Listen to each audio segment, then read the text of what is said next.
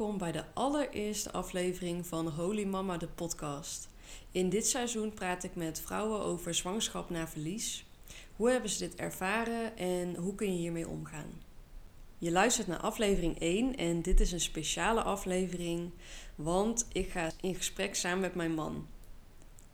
We zijn in maart van dit jaar 2022 ons dochtertje Bodhi verloren na een hele rollercoaster in het ziekenhuis. Vandaag gaan we hierover in gesprek samen. We kijken kort terug op de zwangerschap, hoe we daarin stonden en hoe we die hebben ervaren. Daarna hebben we het over de hele ziekenhuisperiode.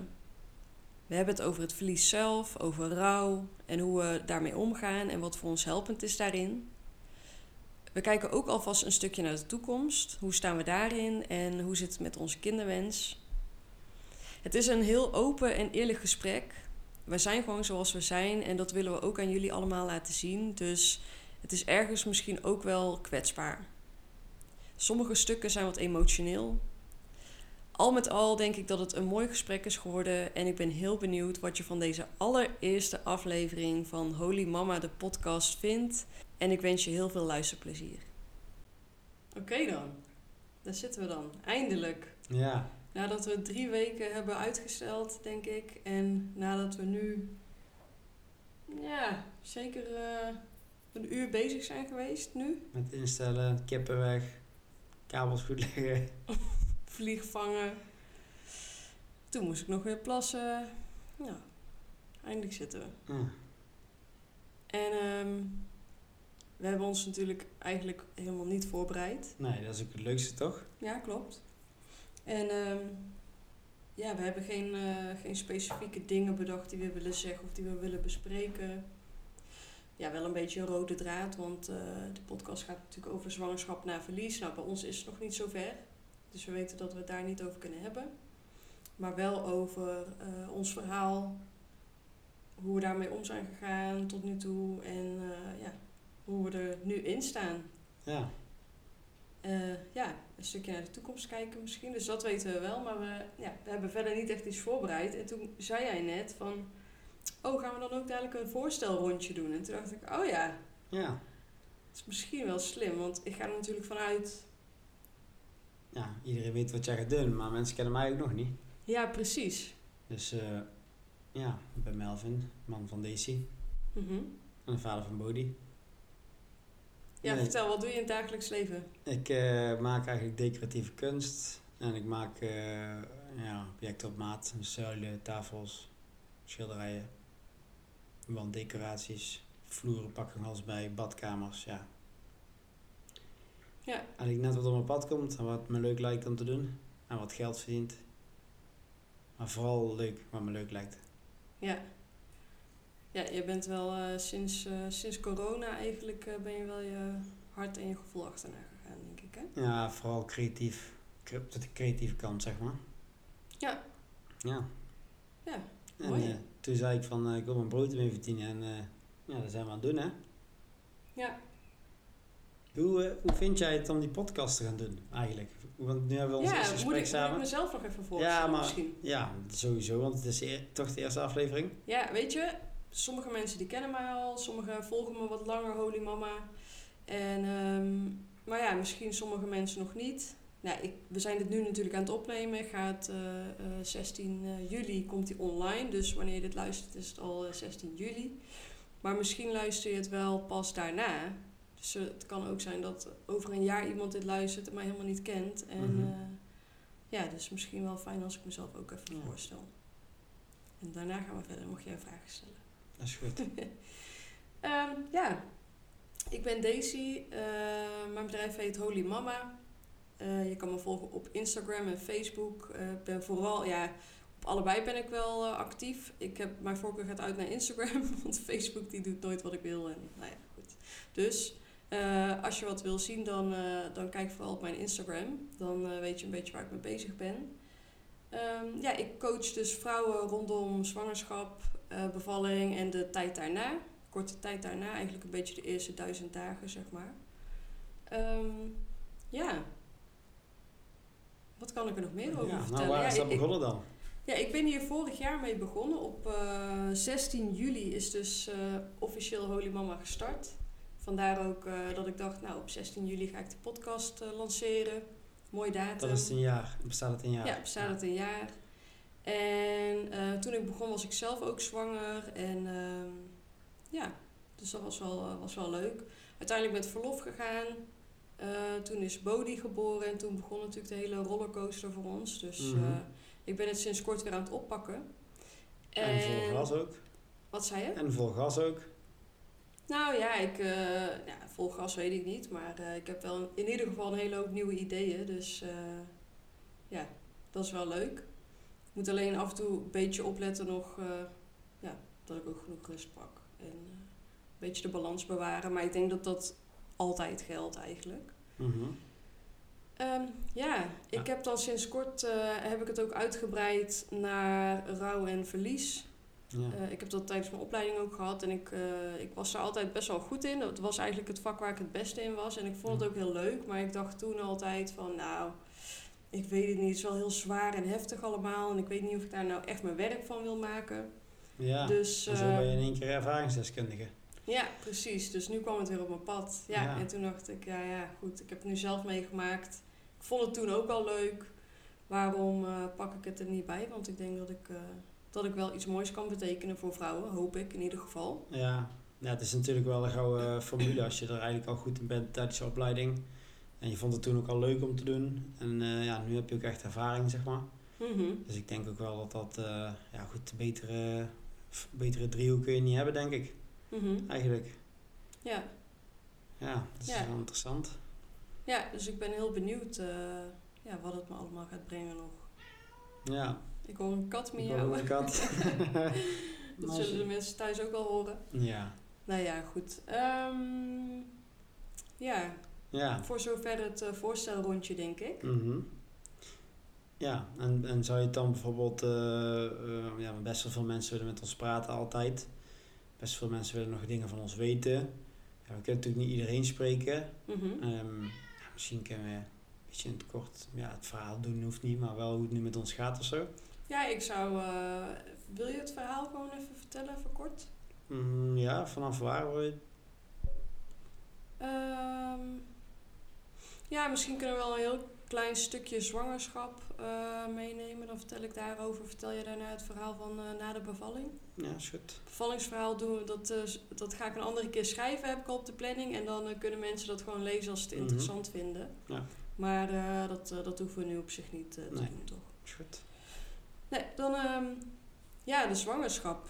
Even heel, heel, heel kort samengevat. Maar ehm, ik denk, eh, de mensen die ons kennen, die weten wel eh, dat ja, onze zwangerschap die was ja, wel wat anders dan, eh, dan gemiddeld, zeg maar.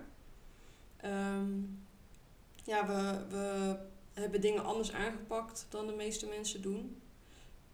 Ehm, ja, hoe kan ik dat het beste kort... mooi, hij was ook vrij vlekkeloos. Qua, Ja. Ja. had nergens last van. Nee.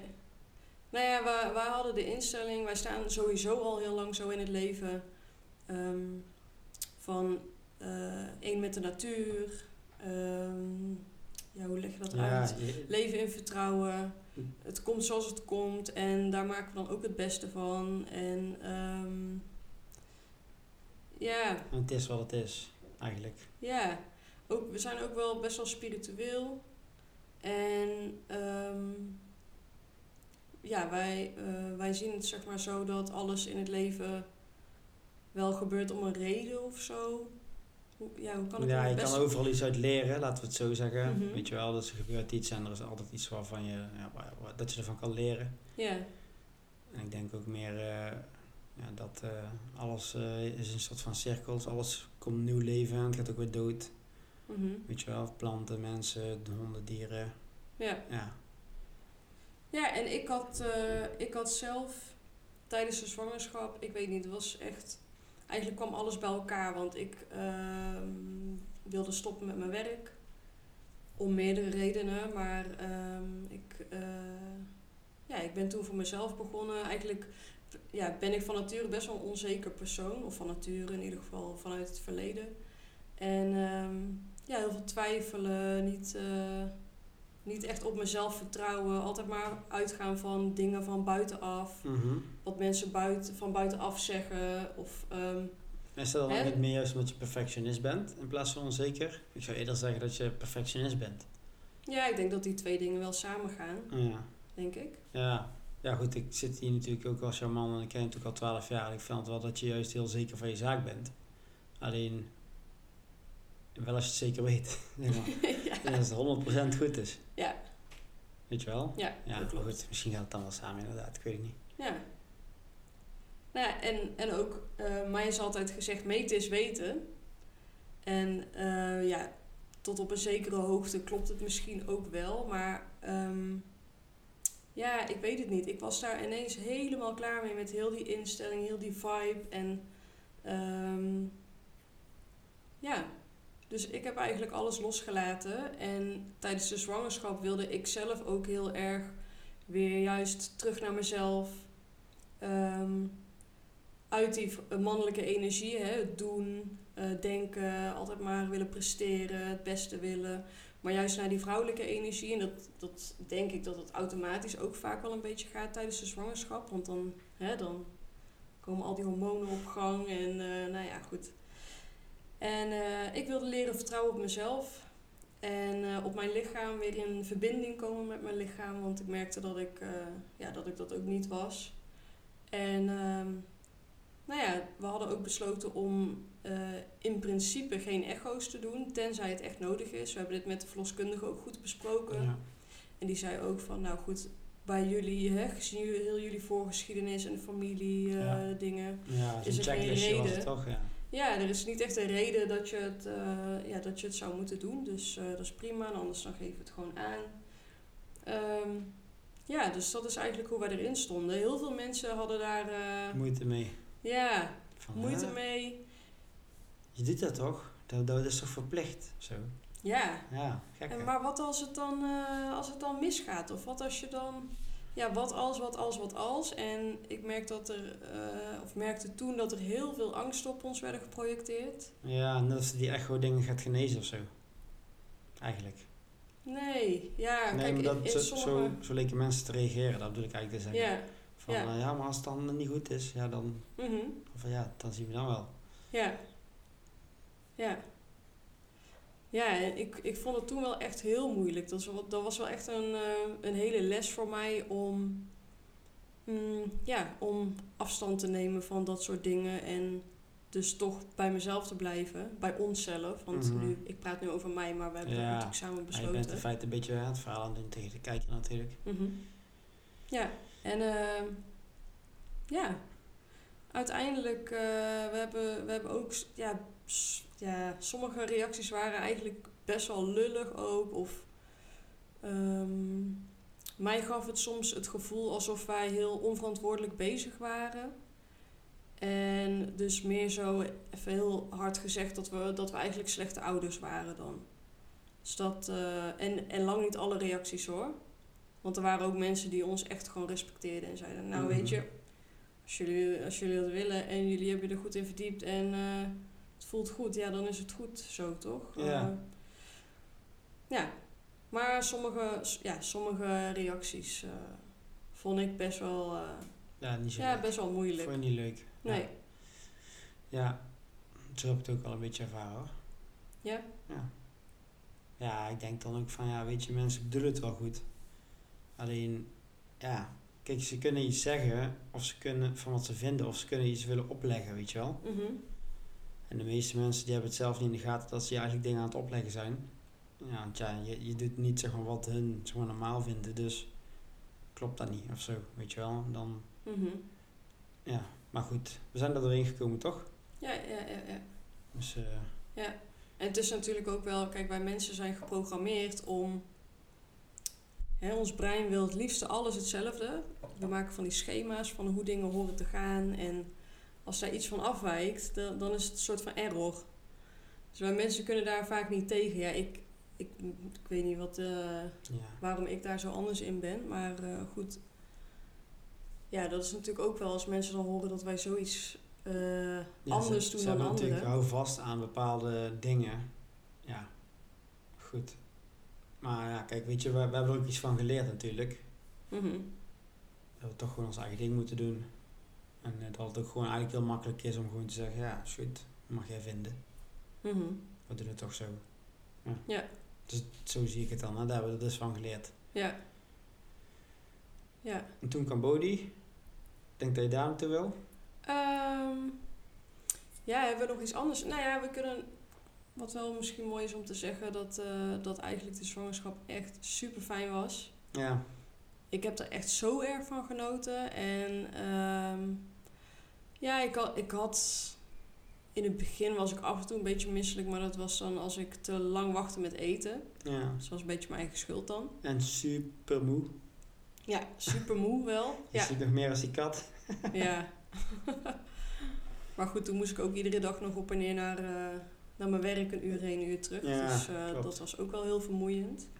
Ehm, ja, en verder, ik heb eigenlijk bijna geen klachten gehad. Nee, dat klopt. Wel, eh, wel wat bekkenklachten, maar dan ging ik naar de fysio en dan, eh, Ja. dan was het eh, voor het En je grootste werd een heel klein beetje hongerig. Ja, honger. Schat, ik heb honger om drie uur s'nachts. Ja. banaan halen? Melvin wil een banaan halen. Ik weet nog dat jij op een gegeven moment... eh, Trots bananen boven had liggen. ja. Ik had bijna op eBay zo'n bananenboom besteld. Weg. Grapje. Ja, dan lag ik soms gewoon in bed. Gewoon echt letterlijk liggend een banaan eten. Ja, dat klopt. Dat weet je nog wel. Ja, leuk. Ja. Ja, En- en ik, ik merkte ook dat juist doordat we zeg maar, besloten hadden om geen echo's te doen, helemaal geen, daardoor kon ik het ook juist heel erg loslaten. Ja, ik vond dat ook heel erg prettig. Ik moet heel eerlijk, op het begin moest ik ook schakelen. Toen dacht ik van, hè, weet je wel, we gaan het echt goed doen of zo. Het was van, nee, maar ja, dat kan. Ik dit en dat. We kunnen het ook in vertrouwen doen. Ja, en toen ben ik er heel erg aan gaan wennen. En ik zal je heel eerlijk vertellen, ik zou het eigenlijk niet anders hebben willen doen. Het, is zo, geeft zoveel rust. En dan hoor je om ons heen vrienden. En dan was dit weer niet goed. En dan was dat weer niet goed. En een week erop, oh, het was toch niet goed gezien. Het is allemaal wel goed. En ja, Mhm. ik weet niet. Ik was niet jaloers op hun eh, manier van zwangerschap, zeg maar, van zwanger zijn. Nee, Van die controles en zo. Nee, nee. Ik vond het prima zoals wij het gedaan hebben. ja. Ja, En ik vond het vooral leuk dat we niet wisten of het een jongen of een meisje werd. ja. Ja, Als ik daarmee gelijk dat bruggetje kan maken naar de, eh, zeg maar, dat Bodhi er was. Ja, Ja, kijk, ik zeg even dat we, dus, zeg maar, we waren gewoon aan het genieten toch van Bodhi. mhm. En we waren gewoon verbaasd hoeveel ze op mij leek. ja. Precies gewoon. En echt na 10 minuten hadden we altijd iets van, oh, we weten nog niet eens wat het is. Ja. Weet je wel, we, we hadden Wat gewoon onvoorwaardelijke liefde voor ons mensje. Eigenlijk, hè? ja, precies zoals het was. En zoals we, daar, zoals we ook de zwangerschap in wilden gaan, dus zonder echo's van we willen onvoorwaardelijke Ja. liefde hebben voor hetgeen wat wij krijgen. En dat hebben we ook echt gevoeld, tenminste zo vond ik het, Ja, zeg maar, toen, toen we Bodhi mochten aannemen. Of ja, en toen we Bodhi hadden, zeg maar. Dus, ja, En toen na 10 minuten dat we toen pas gingen kijken wat het was, is voor mij gewoon wel het ultieme bewijs dat we onvoorwaardelijke liefde voor ons mensje hadden. mhm. En eh, ja, en jij dacht dat het een jongen werd. Ik heb er echt, ik ben nog steeds. Toen dacht ik wel heel even van hoe kan ik ooit nog op mijn gevoel vertrouwen? Ja, maar ik Want denk... ik heb de hele zwangerschap gedacht dat het een jongen was. Ja, maar was dat misschien niet zoiets van dat je dan, alvast dat maar gaat zeggen, dat je dan niet teleurgesteld bent als je een jongen krijgt of zo? Stiekem? Nee, want het, het maakte mij echt oprecht helemaal niks uit wat het zou, eh, zou zijn. Nee, maar weet toch dat, kijk, je hebt altijd heel veel mannen die hebben dan liever een jongen en heel veel vrouwen hebben liever een vrouw. Misschien was Nee, nee, nee, dat maakte mij echt serieus. Dat maakte mij echt niet uit. Super blij met een meisje. Ja, Want ik wou echt, eh ja, haren vlechten, papa's meisje, weet je wel, dat, dat soort dingen zie ik dan gewoon voor me. En eh, Ja. ja. daar had ik gewoon zin in. Ja en nog, om nog even op die onvoorwaardelijke liefde terug te komen. Die echo's. Kijk, wij hadden, want heel veel mensen denken dan van ja, maar wat dan en de 20 weken echo dan? Want hè, als ze daar nou iets op zien. En ja, dat is dan weer eigenlijk weer een beetje. Ja, ik, ik weet niet wat het woord daarvoor is, maar eigenlijk raar, gek. Typisch dat dat dan weer bij ons gebeurt, zeg maar. Dat Ja. wij er zo in staan van: oké, wat gaan we met de uitslag doen? Ehm, niks. Want we willen ons kind toch eh, geboren laten worden. Hè? Wat Ja. het ook, eh, of hij nou zes benen heeft of eh, maakt niet uit wat hij heeft. Mhm. Dus we willen toch geboren laten worden. En ehm, ja, verder, stel dat er iets is en we weten dat met de 20 weken echo, we weten dat al, dan heb ik de rest van de zwangerschap stress daarvan. En ik weet ook hoe slecht stress is voor mezelf natuurlijk, maar al helemaal voor die baby. En voor ons. Ja, dus ja, willen, willen we dan nog 20 weken of misschien nog iets langer eh, in die stress zitten? Nee, dat wilden we ook niet. En eh, nou ja, uiteindelijk, eh, ja, uiteindelijk hebben we toch een speciaal kindje gekregen. Ja, het is voelt bijna als een test eigenlijk, hè? Ja. Het is bij, het is, ja, goed, ik, ik wil het niet meer geloven, want ja, ik weet niet of het echt een helpende gedachte is, maar in het begin dacht ik echt van, wauw, het is echt zo alsof het universum zegt van, oké, jullie zitten hier zo stoer, eh, hè, van het maakt ons allemaal niet uit en eh, Ja. nou bewijs het dan maar eens. ja. Ja. Dat heb ik ook heel even gedacht. maar ja, weet je, ja, eh het was maar even een split second natuurlijk toen het allemaal gebeurde. Mhm. Ja, en toen eh gauw in acceptatiemodus en eh, gewoon eh, het beste van maken.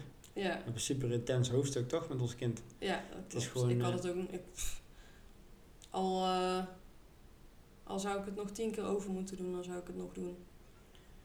Ja, ja, we- ja. Weet je, ik had Bodie liever hier gehad, alleen ergens hebben we het gewoon echt goed gehad. Dus zeg maar, we, we konden gewoon echt veel met haar zijn. Mhm. En eh, we, we wisten dat ze ons voelde, zag, hoorde, rook, zeg maar. Dus ja, Ja. Wil jij even vertellen ehm, hoe het na de bevalling ging ja, en de tijd in het ziekenhuis, zeg maar? ja dat kan wel. Dan Ehm, vul ik jou aan. ja, dat is goed. Ik, het verbaast me trouwens, even tussendoor, dat wij niet de hele tijd door elkaar heen praten en dat de een vertelt en dat de ander dan er tussendoor wil. dat hebben we normaal gesproken wel best wel, toch? Ja, dat is ook zo. Maar ja, nou weten we waarvoor het is, hè, het gesprek. Nou ja, weet je, we kwamen dus thuis met Bodie. En ehm, ja, ze had eigenlijk niet echt. En eh, waardoor ze afviel. eh afvallen. nou ja, in het begin dronk ze wel. Ze heeft wel even aan de borst gedronken. Ja, maar goed. Anderhalf we praten over vier, vijf dagen. Dus ze dronk niet en Mhm. daardoor viel ze Ja. af. Zo zie ik dat. En eh, ja, toen eh, op, eh even kijken, dag vijf, ik zat er een eentje te mouwen. Die kat die zit met die bever in zijn mond. mouwen. Ja, nou hoor je wel echt heel goed. Nou, kom eens Hij had net dat hij al jaren geen eten heeft gehad. met die bever. Ja, vertel, sorry hoor. Ja, maakt niet uit. Ehm, ja, Mhm. oké. Misschien als we dit hebben, nog hebben geknipt, dan de kat kan even storen, dus we gaan hier weer verder. Nou, Bodie die eh, at dus eigenlijk niet echt, of dronk, at, hoe je het wil noemen. Ehm, en ze viel dus af. Nou, eigenlijk te veel. Ehm, dus ja, goed, er- er er werd natuurlijk wel soort van op aangedrongen door de kraamzorgen en de verloskundige. We moeten, er moet eten in. Weet je Mhm. wel, want eh, ze is nu te veel afgevallen. En dan mag daar wel een 7% zijn, dacht ik. Ja, Bodie was 10%. En ja, borstvoeding, dus dat doen ze iets eh, makkelijker. Dat op gang moet komen, maar het zat niet. Toen hadden we op een gegeven moment even donormelk ergens eh, gekregen en met fingerfeeding gedaan. En toen eh, zagen we Bodie eigenlijk echt opleven. hè. Mm. Toen dronk ze ook Het was echt. trouwens wel echt... Oh man, die dagen waren echt zwaar. hè? Ja, die vond ik ook zwaar. Ja, Ja. klopt. Het We was wilden echt- heel graag borstvoeding geven, omdat wij gewoon... Ja, wij zijn van mening dat dat de beste voeding is die je voor je kindje kan hebben.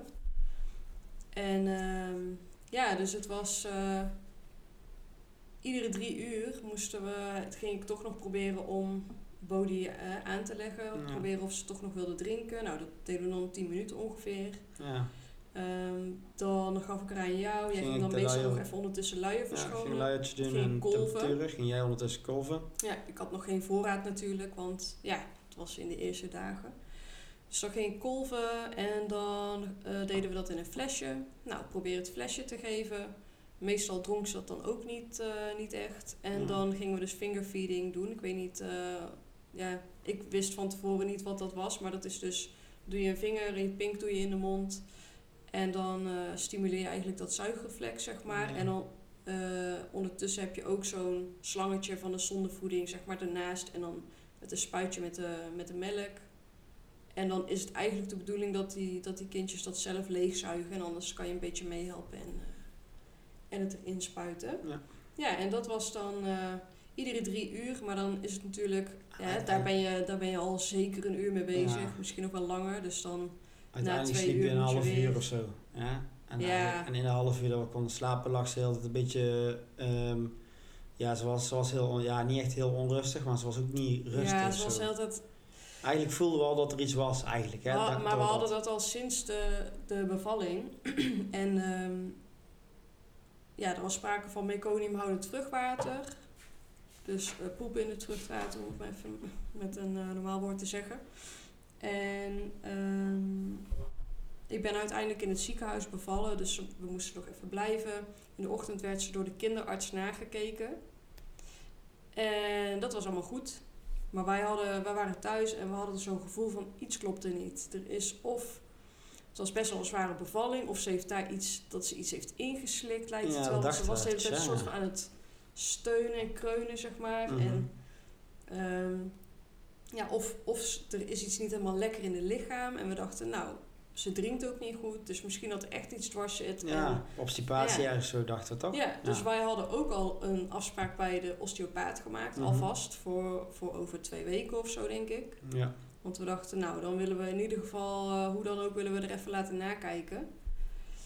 En ehm, ja, dus eh, dat waren de eerste vier dagen. Ja. En toen, eh, toen en- ging het mis, hè? Ja, ja. ja, de kraamzorg even tussendoor nog, die, had, die zei wel iedere keer van, ja, ja de, de kleur wordt niet echt beter, de kleur wordt niet echt beter, weet je Ja, wel. niet, niet zoals het eigenlijk Nou ja, ik wilde dat natuurlijk niet zien. Ik denk, ja, dat hoort gewoon, eh, dat zal wel, het zal uitzondering zijn, dat zal iets langer duren. Ja, maar goed, kijk, wij hebben ook helemaal geen referentiekader, hè? Want wij hebben... Nee, maar ik neem mezelf ook niet kwalijk. Het is gewoon, nee, nee, nee, zo bedoel ik het ook niet. Maar meer, ja, het is ons eerste kindje en... Ja, ja. Maar goed, toen eh, ging het fout. En eh, ja, daar zal ik even niet helemaal in de diepte gaan hoe dat dan precies ging. Maar in ieder geval, we kregen in de gaten eigenlijk dat eh, het niet goed ging met. Dat Ze begon te huilen. En dat zei ik heel lang niet, dat zei ik nog niet, nog niet echt gedaan. hè, nee, echt. ze had helemaal nog niet gehaald. Nee. Dus ja, ja, wij twee van, ja, wat is er dan, wat is er dan? Nou, even temperaturen, het was 34,8. Ja. Ik denk, ja, temperatuurmeter is niet goed, hè, dat kan niet. Ik heb eh, iedere drie uur getemperatuurd al, vier nachten, vier dagen zeg maar. Ja, en die temperatuur was echt perfect was steeds. perfect, 36,9, 37,2, weet je wel, dat was constant eh, gewoon eh, mooi. Ehm, ja, en toen nieuwe thermometer gehaald, bij jou even uit Nou, we uitgelegd. hadden, er nog, we hadden nog een andere Ja, we hadden twee, die heb ik even geprobeerd eerst. Die gaf hetzelfde aan, n- 0,1. Ja, toen begon de stress al wel hoor. Want ik dacht, nou, ik heb daar niet heel veel verstand van. Maar als, als een kindje zo koud is, Mhm. ja, dan, eh, ik weet het niet. Ja, Toen kreeg ik wel paniek. ja toen we ze uitgekleed, hè. Even bij jou uit eh, huid. gelegd. Ondertussen de verloskundige gebeld. Eh, ja, die zei van, ja, dat is vreemd, dat kan niet, weet je wel. Want hij gaf een van de code aan, maar dat betekent niet dat die batterij op is. Want dat betekent... Low was dat low, of maar dat betekent- Ja, ik weet ja. niet wat het betekent. Maar Ja, ik heb daar ooit aan een verloskundige in het ziekenhuis gevraagd, toen van, wat betekent die low eigenlijk? Want daar deed het ook. Maar dat, loading of zo. ja, Zo, dat had, dat niks te maken weer? met eh, dat, die, dat die defect was of zo. Of batterij laag, want dat dacht ik toen Ja. batterij is laag, weet je wel. Nou ja, we hadden dus huid op huid gedaan bij mij. En ondertussen ben jij naar de supermarkt gereden om een nieuwe thermometer en nieuwe halen. batterijen. En nieuwe batterijen, Ja. want wij dachten, nou, dat kan gewoon niet kloppen dit. Nee, maar toen had ik hem wel al aan eigenlijk hoor. Toen eh, die eh, meisje achter de kassa, die merkte wel dat ik eh, haast had en stress had. Ja, Dus, eh, maar goed, dus de nieuwe batterij ja, was hetzelfde.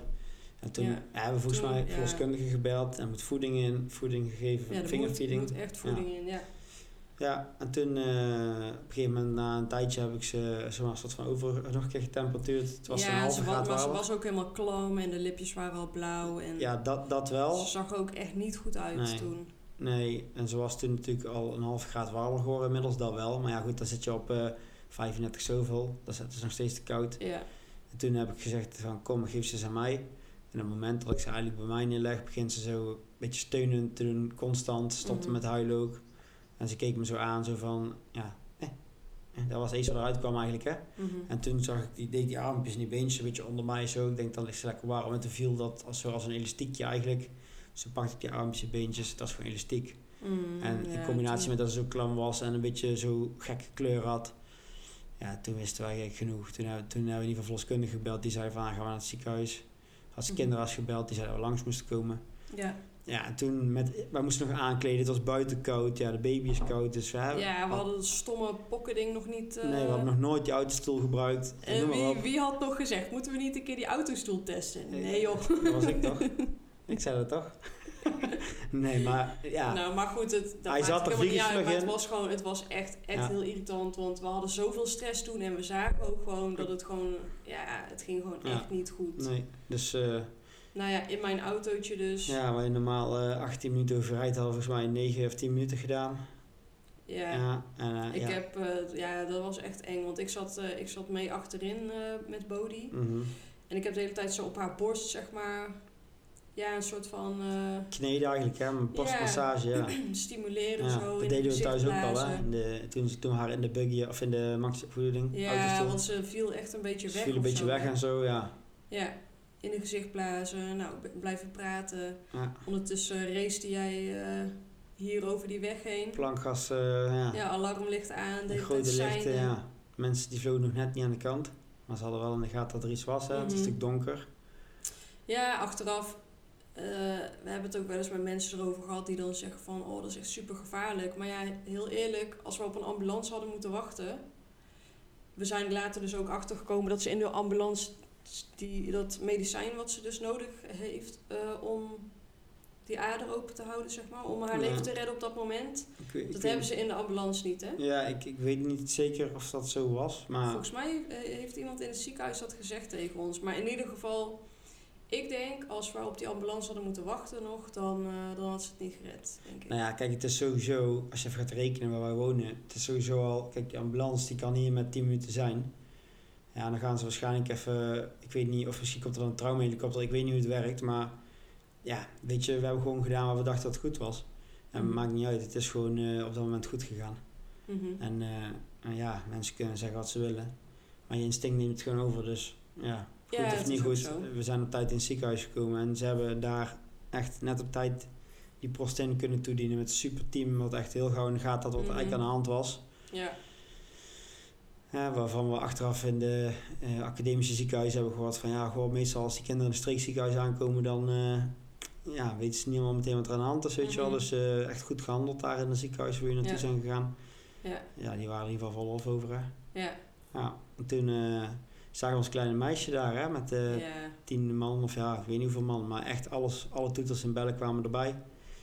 En eh, eerst zei ze nog, ja, glucose is eh, laag. Toen dacht ik, oh yes, het is alleen eh, lage suiker. Ik dacht, dat kan ik wel rijmen, hè. Mhm. Weinig gegeten, lage bloedsuiker. Ik denk, nou, komen we er goed vanaf. maar ja, er kwamen natuurlijk steeds meer en meer onderzoeken en meer en meer mensen. Dus eh, Mhm. ja. ja.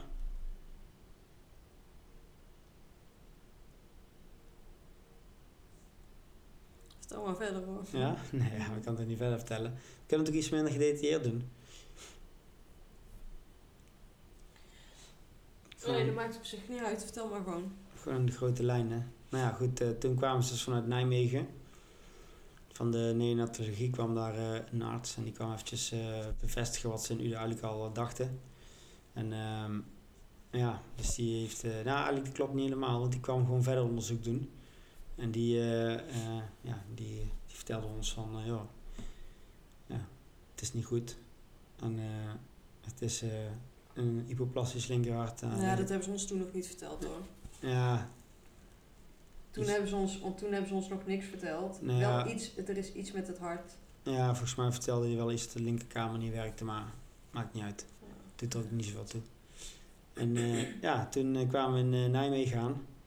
En ehm, ja, Ja, ik er mee met de ambulance. ja, mee met de ambulance, geen rolstoel, zware bevalling gehad, lastig, Oh, boven je man, grenzen gegaan. echt, ja, Maar ja, goed, op dat moment stond je ook aan van adrenaline natuurlijk. ja, En eh, ja, op het moment dat ik daar aankwam, eh, lag ze al aan de toeters en bellen. ja, lag ze op de NICU. Ja, en eh, lever aangedaan, nieren aangedaan, of ja, in ieder geval stuwing, dus vergroot. En, Maar ik ben eigenlijk, nu ik daarover nadenk, ik ben heel dat stuk kwijt joh. ik niet. Hoe ben ik daar, hoe ben ik daar naar binnen Oh, dat weet ik niet. Daar, ben ik, daar was niet bij. Ja, ik ben het gewoon helemaal kwijt. Ja, maar goed, dus eh, wij s s'nachts nog eh, om half drie nog een briefing gehad van de kindercardioloog. Die ons even eigenlijk ging vertellen wat er aan de hand was. Maar wat, de, wat precies de status van Boydie was, dat zouden ze nog verder gaan onderzoeken landelijk. En ja, goed, wij kregen een kamertje. Jij moest nog kolven. Het was allemaal een beetje... Oh man, dat was echt... Dat was zo... Ja. We dachten dat we in een film Moet zaten. daar eh, kraamverband gaan zoeken nog. Ja. Ja. Mijn tieten die stonden helemaal op springen. Stewing natuurlijk. Ja. Nou ja, Nou ja, en toen... honger, want we hadden nog helemaal niet Ja, gegeten. die- klopt. Kregen nog eh, boterhammetjes eh, s s'avonds met kaas Ja, het was al midden in de nacht natuurlijk. Ja, Ja. gelukkig was daar iemand die even voor ons eh, wat brood ging regelen. En toen, s ochtends, was het eigenlijk goed nieuws. Want toen zeiden ze van, ah, de, de, de nierfunctie, de, weet je wel, de stuwing eh, verdwijnt. Aangedane schade door de shock, hè, waar dat in shocktoestand was het thuis was. Ja, dit ziet er naar uit alsof het gewoon, eh, ja, zeg maar, zichzelf oplost. Ze hadden geen eh, hersenschade. goede kant op in ieder geval. Ja, ja, ze verwachten ook geen hersenschade. Dus eh, ja, dat waren eigenlijk wel hele belangrijke positieve punten. waren daar wel heel voorzichtig mee hoor, met vertellen. Ja, maar het was wel een voorwaarde. Het was wel een voor, nee, maar het was wel een voorwaarde om te opereren. Ja, ja. Snap je? Want als, als zeg maar, een kind alleen maar was verslechterd en ze had hersenschade, dat soort dingen gehad, dan hadden ze ook niet gezegd van, joh, ja, dat. Ja. Dus ja, in het kort vertel ik dat. Lijkt misschien positiever, maar eh, ze waren natuurlijk wel voorzichtig. Maar Nou ja, en toen de volgende dag toen... eh, heel even denken, want volgens mij zijn onze ouders daar toen nog geweest, hè? ja, die, Want, mochten, die ehm, mochten komen. Ja, want ehm, wij hebben in die eerste paar dagen wel onze ouders op bezoek gehad. Het is de eerste dag, hè, wij, wij, hebben, zeg maar, wij zijn s'avonds om 7 uur binnengekomen. Nee, maar ik bedoel in de eerste dagen thuis. Oh ja, maar ja. wij, wij wilden dus heel graag gewoon rustig aandoen met bezoek. Ehm, ja, niet vasthouden, dat soort dingen. Jouw vader was volgens mij nog in Spanje toen op, voor zijn werk. Dus die had haar nog helemaal niet gezien. Ja, dat is natuurlijk, ja, dat is natuurlijk gewoon verschrikkelijk. Als je denkt van eh, ons kind, eh, we weten niet hoe het gaat aflopen. En eh, ja, jouw vader had haar nog helemaal niet gezien, toch? Nee, dus dat hadden we ook daar verteld. Toen had je natuurlijk nog coronaregels.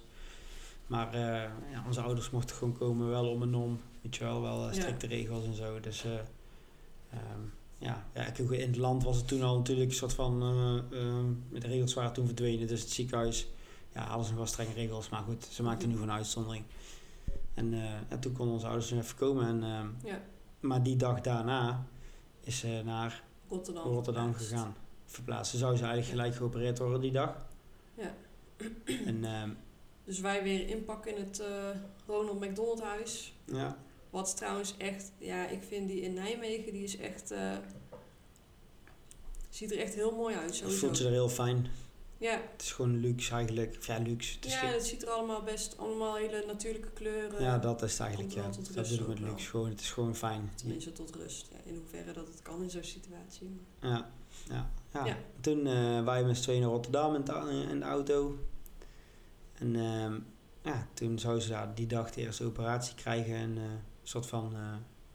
eh, om de longen te ontlasten met bloed, zeg maar. Hè. Dus toevoeren, een beetje knijpen, zodat ze de komende weken kan aansterken. Ja, voor misschien de, is het ook wel eh, nog wel interessant om te noemen. Het is dus een hypoplastisch linkerhartsyndroom. Ja. Ehm, misschien luisteren er mensen die het, eh, die het kennen of waarvan Die- het kindje het ook kun heeft het- dan kun je het ook opzoeken hè, als je wil. Dan weet je Ja. wat het is. Ja. Je hebt natuurlijk heel veel varianten van, van, van ernstig tot... het is allemaal ernstig, maar ik bedoel, je hebt verschillende gradaties daar nog in. Ja, Bodie had bijvoorbeeld een hele mini-mini aorta. Dat is, Dus dat, een, eh, dat is het- bijkomende, een bijkomende afwijking, zeg maar. Ja, dus dat maakt het nog extra complex. Ja. Maar ze hadden er Maar wel vertrouwen in om toch te gaan opereren. Ondanks dat het echt een van de meest complexe vormen was. Tenminste, wat ze tegen ons zeiden. Ja, ze zou dus eerst die bending krijgen. Dus dat is eh, om die longen wat te ontlasten. En dat zou waarschijnlijk, want alles is natuurlijk waarschijnlijk in het ziekenhuis. Want eh, ze weten nooit iets zeker en er kan altijd iets tussendoor komen. Maar goed, die dag zou ze dat dus waarschijnlijk krijgen. En we hebben toen zitten wachten. Toen hoorden we in de middag van nee, eh, het gaat toch niet door. Nou oké, dan stel je daarop in. Hè, want je zit al helemaal ja, ik nog helemaal vol van alle hormonen van de bevalling en weet ik veel wat. Eh, plus een hele hoop adrenaline. En spanning. En je weet niet wat er gaat gebeuren. En je snapt er helemaal Ja. niks van. Want alles gaat veel te snel Ja. ook. Alles gaat snel. Ondertussen nog gewoon een McDonald's regelen. Dingen voor jou regelen, want jij was in principe ook nog kraamvrouw. Ja, Ja. En, Ja. eh, ja, en, en die operatie werd constant. Ah nee, toch niet. ja Zo. toch niet. Maar En toch toen was het, oh ja later. wel, het eh, gaat waarschijnlijk toch wel vanavond. Ja. Nou, Vanavond om, eh, om 8 uur zal het dan waarschijnlijk zijn. Ja. Hoorden we dan op een gegeven moment. Ja. En toen eh, om 9 uur of zo, denk ik, Ja, ik- ik kregen we het bericht van nee, het gaat toch niet door. Nou, de verpleegkundigen hadden gezegd dat die eh, chirurg rust moest nemen. Ja, Hij wilde nog wel, maar ze hadden gezegd van beter niet. Nou goed, dat, dat is natuurlijk niks van te zeggen. ja dat is snap ik. uiteindelijk Dat is beter. Maar goed, beter, je zit wel de hele dag van wel niet, wel ja, niet. En, dan, en dan ook nog twee kanten op. Want je hebt natuurlijk ook nog familie die eh, allemaal weten dat je daar zit. En die constant willen weten van, oh, en is al geopereerd? Want hun denken ook dat ze geopereerd wordt. Ja, op een gegeven moment kun je het gewoon niet meer bijhouden. Je kan gewoon... Nee, joh, al die appjes ook. En Ja, wel ja, wij, wij, oh. hadden, wij hadden dus, ehm, eh, wat wel echt een tip is voor als je toevallig luistert en je komt in zo'n situatie, dat je al weet dat, dat er zoiets gaat gebeuren. Stel één iemand of misschien een paar mensen eh, aan als contactpersoon en stuur daar je updates en je dingen naartoe. En die kan het dan weer verspreiden onder de rest van de familie en vrienden. Want ja, dat scheelt zoveel. Je Ja. wil die tijd gewoon met je kind zijn. En Ja, maar je moet ook zo, je moet zo open zijn voor nieuwe informatie. Je kan niet met je aandacht bij je telefoon zijn en bij gesprekken van mensen. Want kijk, als je met je moeder en mijn moeder en vader en broers, als iedereen wil weten hoe, en dan stel je, vertel je iets en dan stellen ze weer vragen. ja, Terwijl je zelf eigenlijk nog helemaal niks weet. Ja. wel? Dus je kan niks zeggen. dus het is gewoon allemaal, het is allemaal al vermoeiend. Ja, Maar goed, laten we eventjes een beetje ehm, eh, ja, wat, wat korter vertellen. Want ik denk, we zijn nu al 40 minuten bezig. ja. Ik denk dat het anders nog drie uur gaat duren, dit gesprek. deel 2. Ja, nee. Nou ja, goed. eh, in ieder geval, lang verhaal kort. Toen werd ze dus geopereerd, dat ging goed. Eh, dat, ze herstelde supersnel. Ehm toen kreeg ze de tweede operatie waar eigenlijk ja, best wel veel kans op complicaties was. Weet je wel, het ja, het we brachten ons kind naar de operatiekamer. Het kon zomaar zijn dat het s'avonds er niet meer zou zijn. Eh, we hebben die dag gewoon eh, van alles gedaan. Super veel spanning. De operatie was Die heeft ons afgeleid. ja, ja. En de operatie was super goed gegaan. De chirurg had echt een 11 van de 10 afgeleverd, volgens mij. Want ja, zoals ik het begrepen had, alles klopte en alles liep zoals naar behoren. Ze kwam ook terug zonder eh ja, hart-longmachine, dat soort dingen. Ze deed gewoon helemaal zelfstandig. Ja. En, ja, kijk, en toen volgde gewoon alleen maar succesmomentjes eigenlijk. Hè? Een soort van een klein Ja. tijdje. Ja, beademing eraf. De eh, sternum mocht na 20 uur al dicht. Waar de kans op eh, infecties eh, natuurlijk super laag, of in ieder geval lager zijn. Maar als je ze vijf dagen ja, eh, open houdt, dan. Hè. Nou, en eh, ja, binnen zes dagen lag ze volgens mij op de medium care.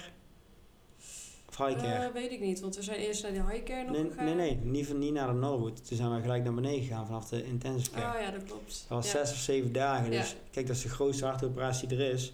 En ze fietst er zo doorheen. Mhm. Het herstel ook in ieder geval. Hè? Dus ja, wij waren natuurlijk super eh, hoopvol, zeg maar.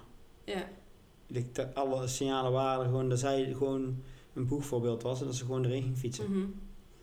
Ja, dus we gingen naar de medium care beneden. In afwachting van of we naar Nijmegen toe gingen. ja. ja, dat waren ook wel spannende, stressvolle dagen eigenlijk Ja. wel. Hè? Nieuwe afdeling. Nieuwe mensen ook. Nieuw. Ja, nieuwe, eh, even weer, klinkt heel gek misschien, niet oneerbiedig bedoeld naar degene die misschien ook in het ziekenhuis werken, maar weer aftasten, hoe doen jullie het, kijken van, hé, hey, boven deze is toch anders, reageerden Ja. ze misschien toch iets sneller, weet je wel, dus ja, weer vol met stress, ik ervaarde dat als stressvol in ieder geval. Ja, ja, En eh, ja, weet je, ja, ja, dat. ja. Toen de dag na mochten we... Ik, zou- ik zit te denken, ik, eh, want ik heb natuurlijk die posts op eh, social media gezet, die updates en dat soort dingen, hoe het een beetje voelde en zo. Ik denk dat ik of eh, daar een soort van blog van ga maken en dat op mijn website zet.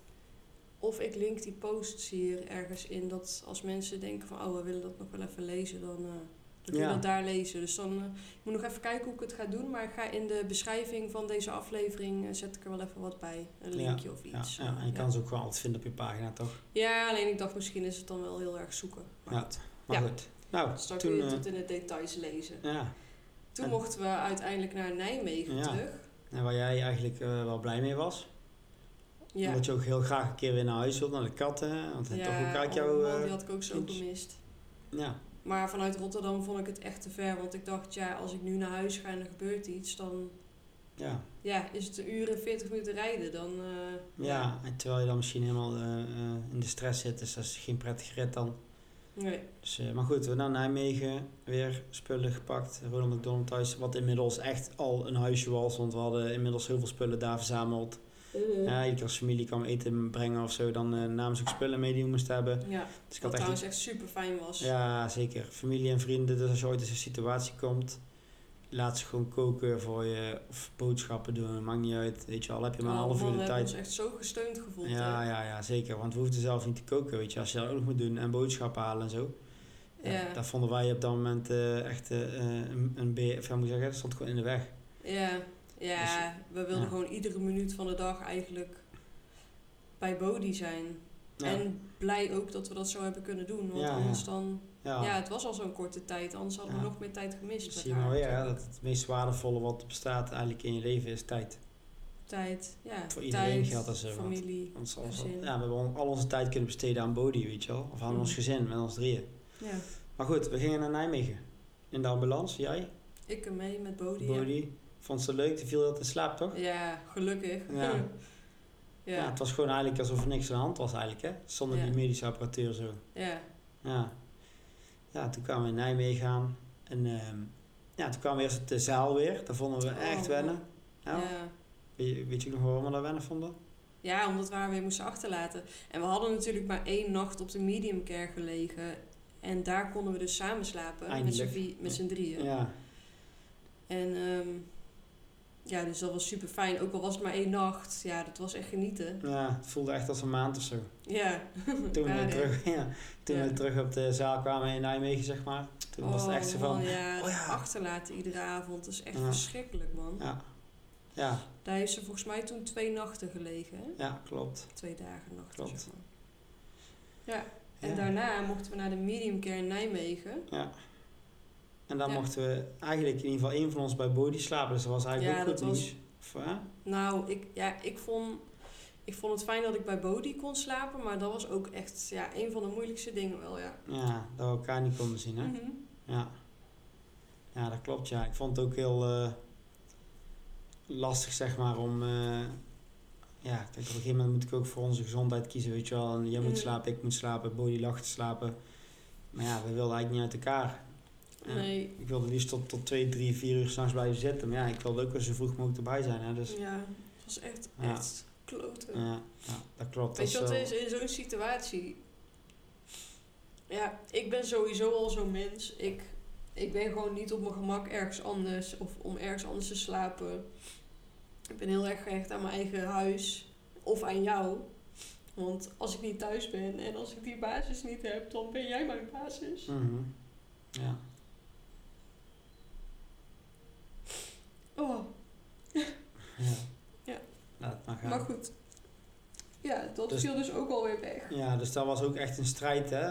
Eh, ik moet zeggen, ik heb Ja, toen- iedere avond huilen weer. Ja.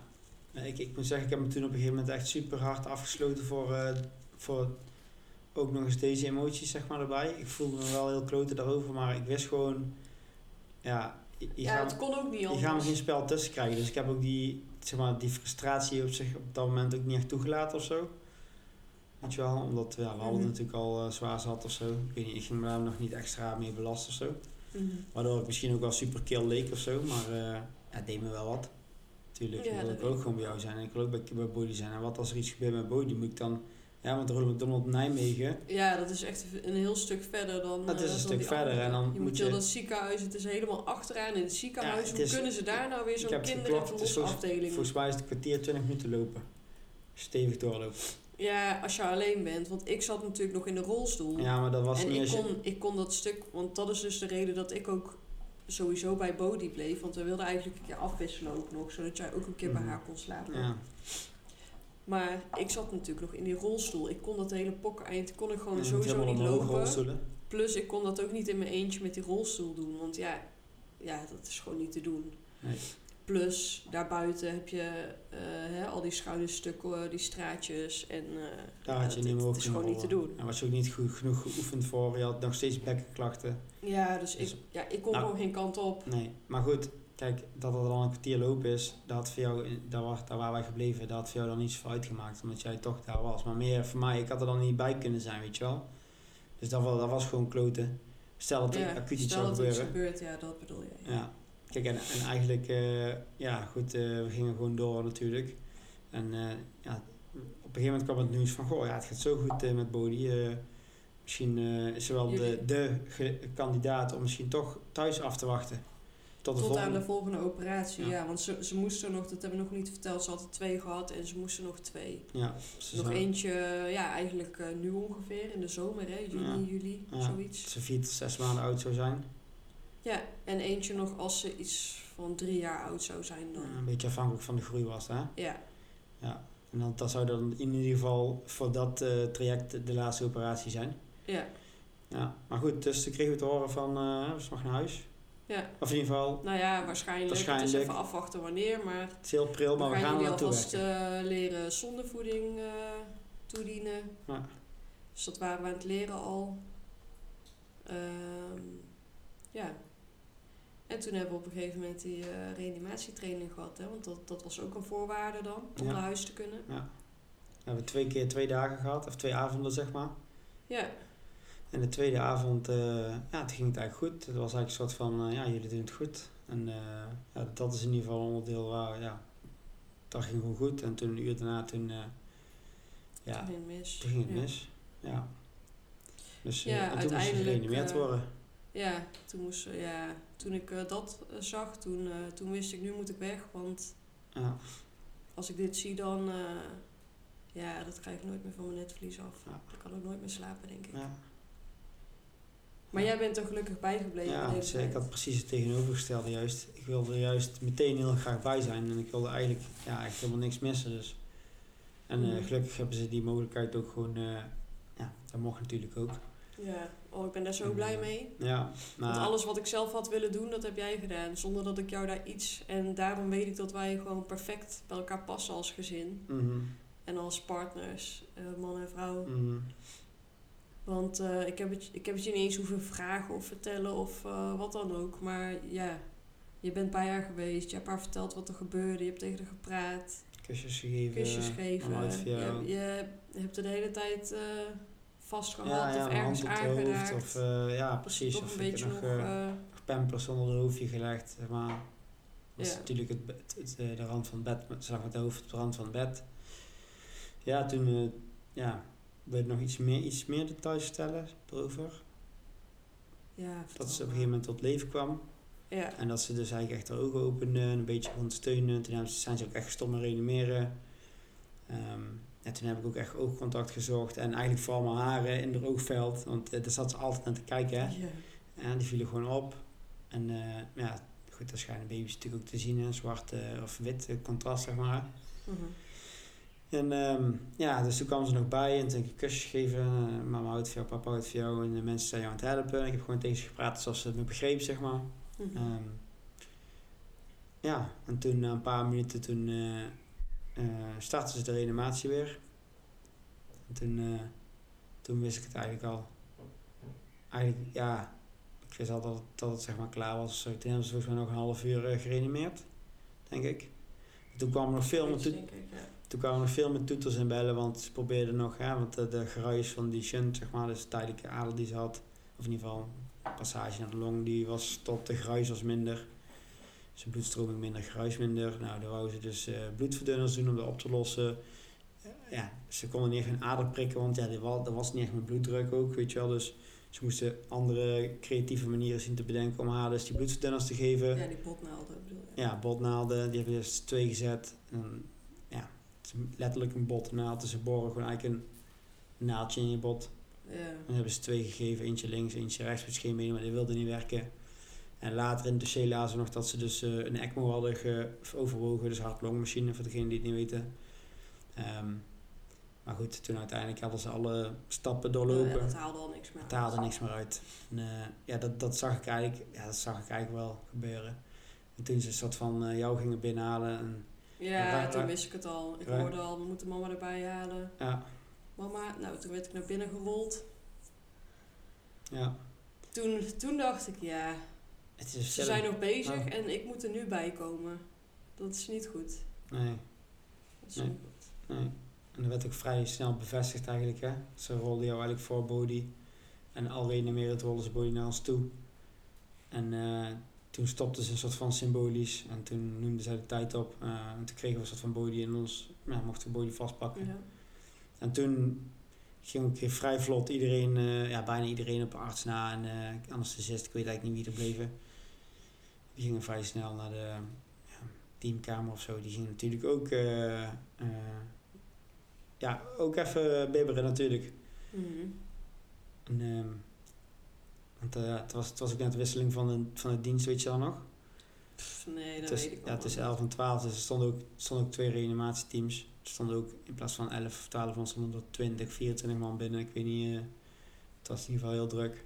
En eh, ja, toen de familie is, Zijn is- onze ouders gekomen. ja, toen waren 's ochtends zelf naar het mortuarium gebracht.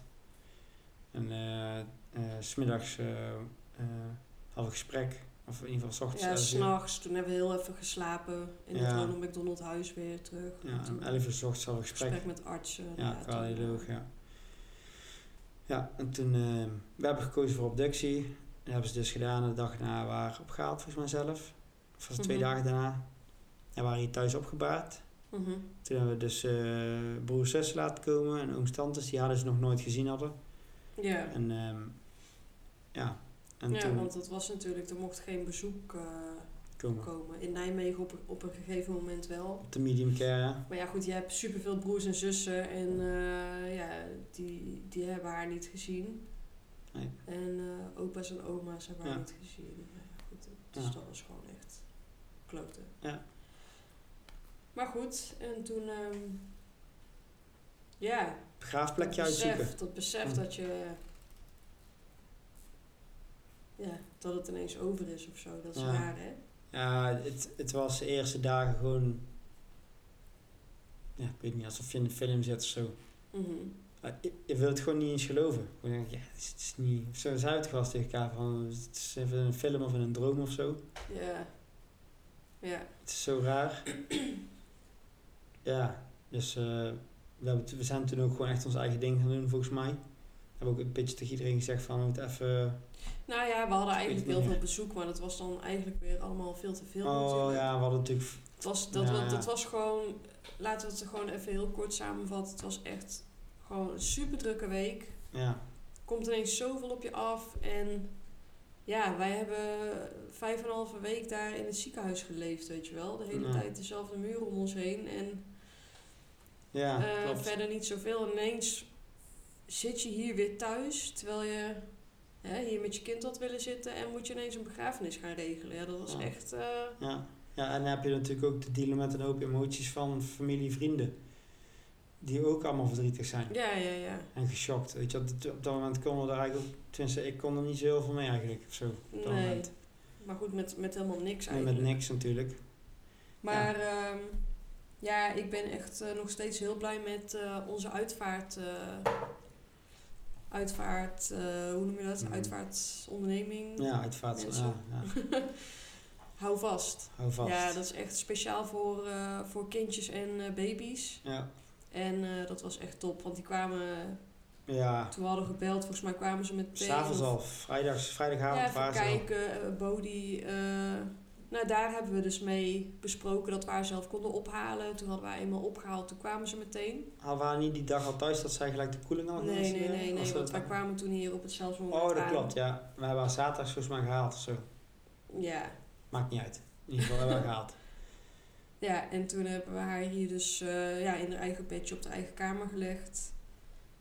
En ja, ja zij hebben hè, van hou vast hebben ons echt super goed geholpen met alles regelen. Mhm. En ook al stond ons hoofd er natuurlijk helemaal Ja. niet naar.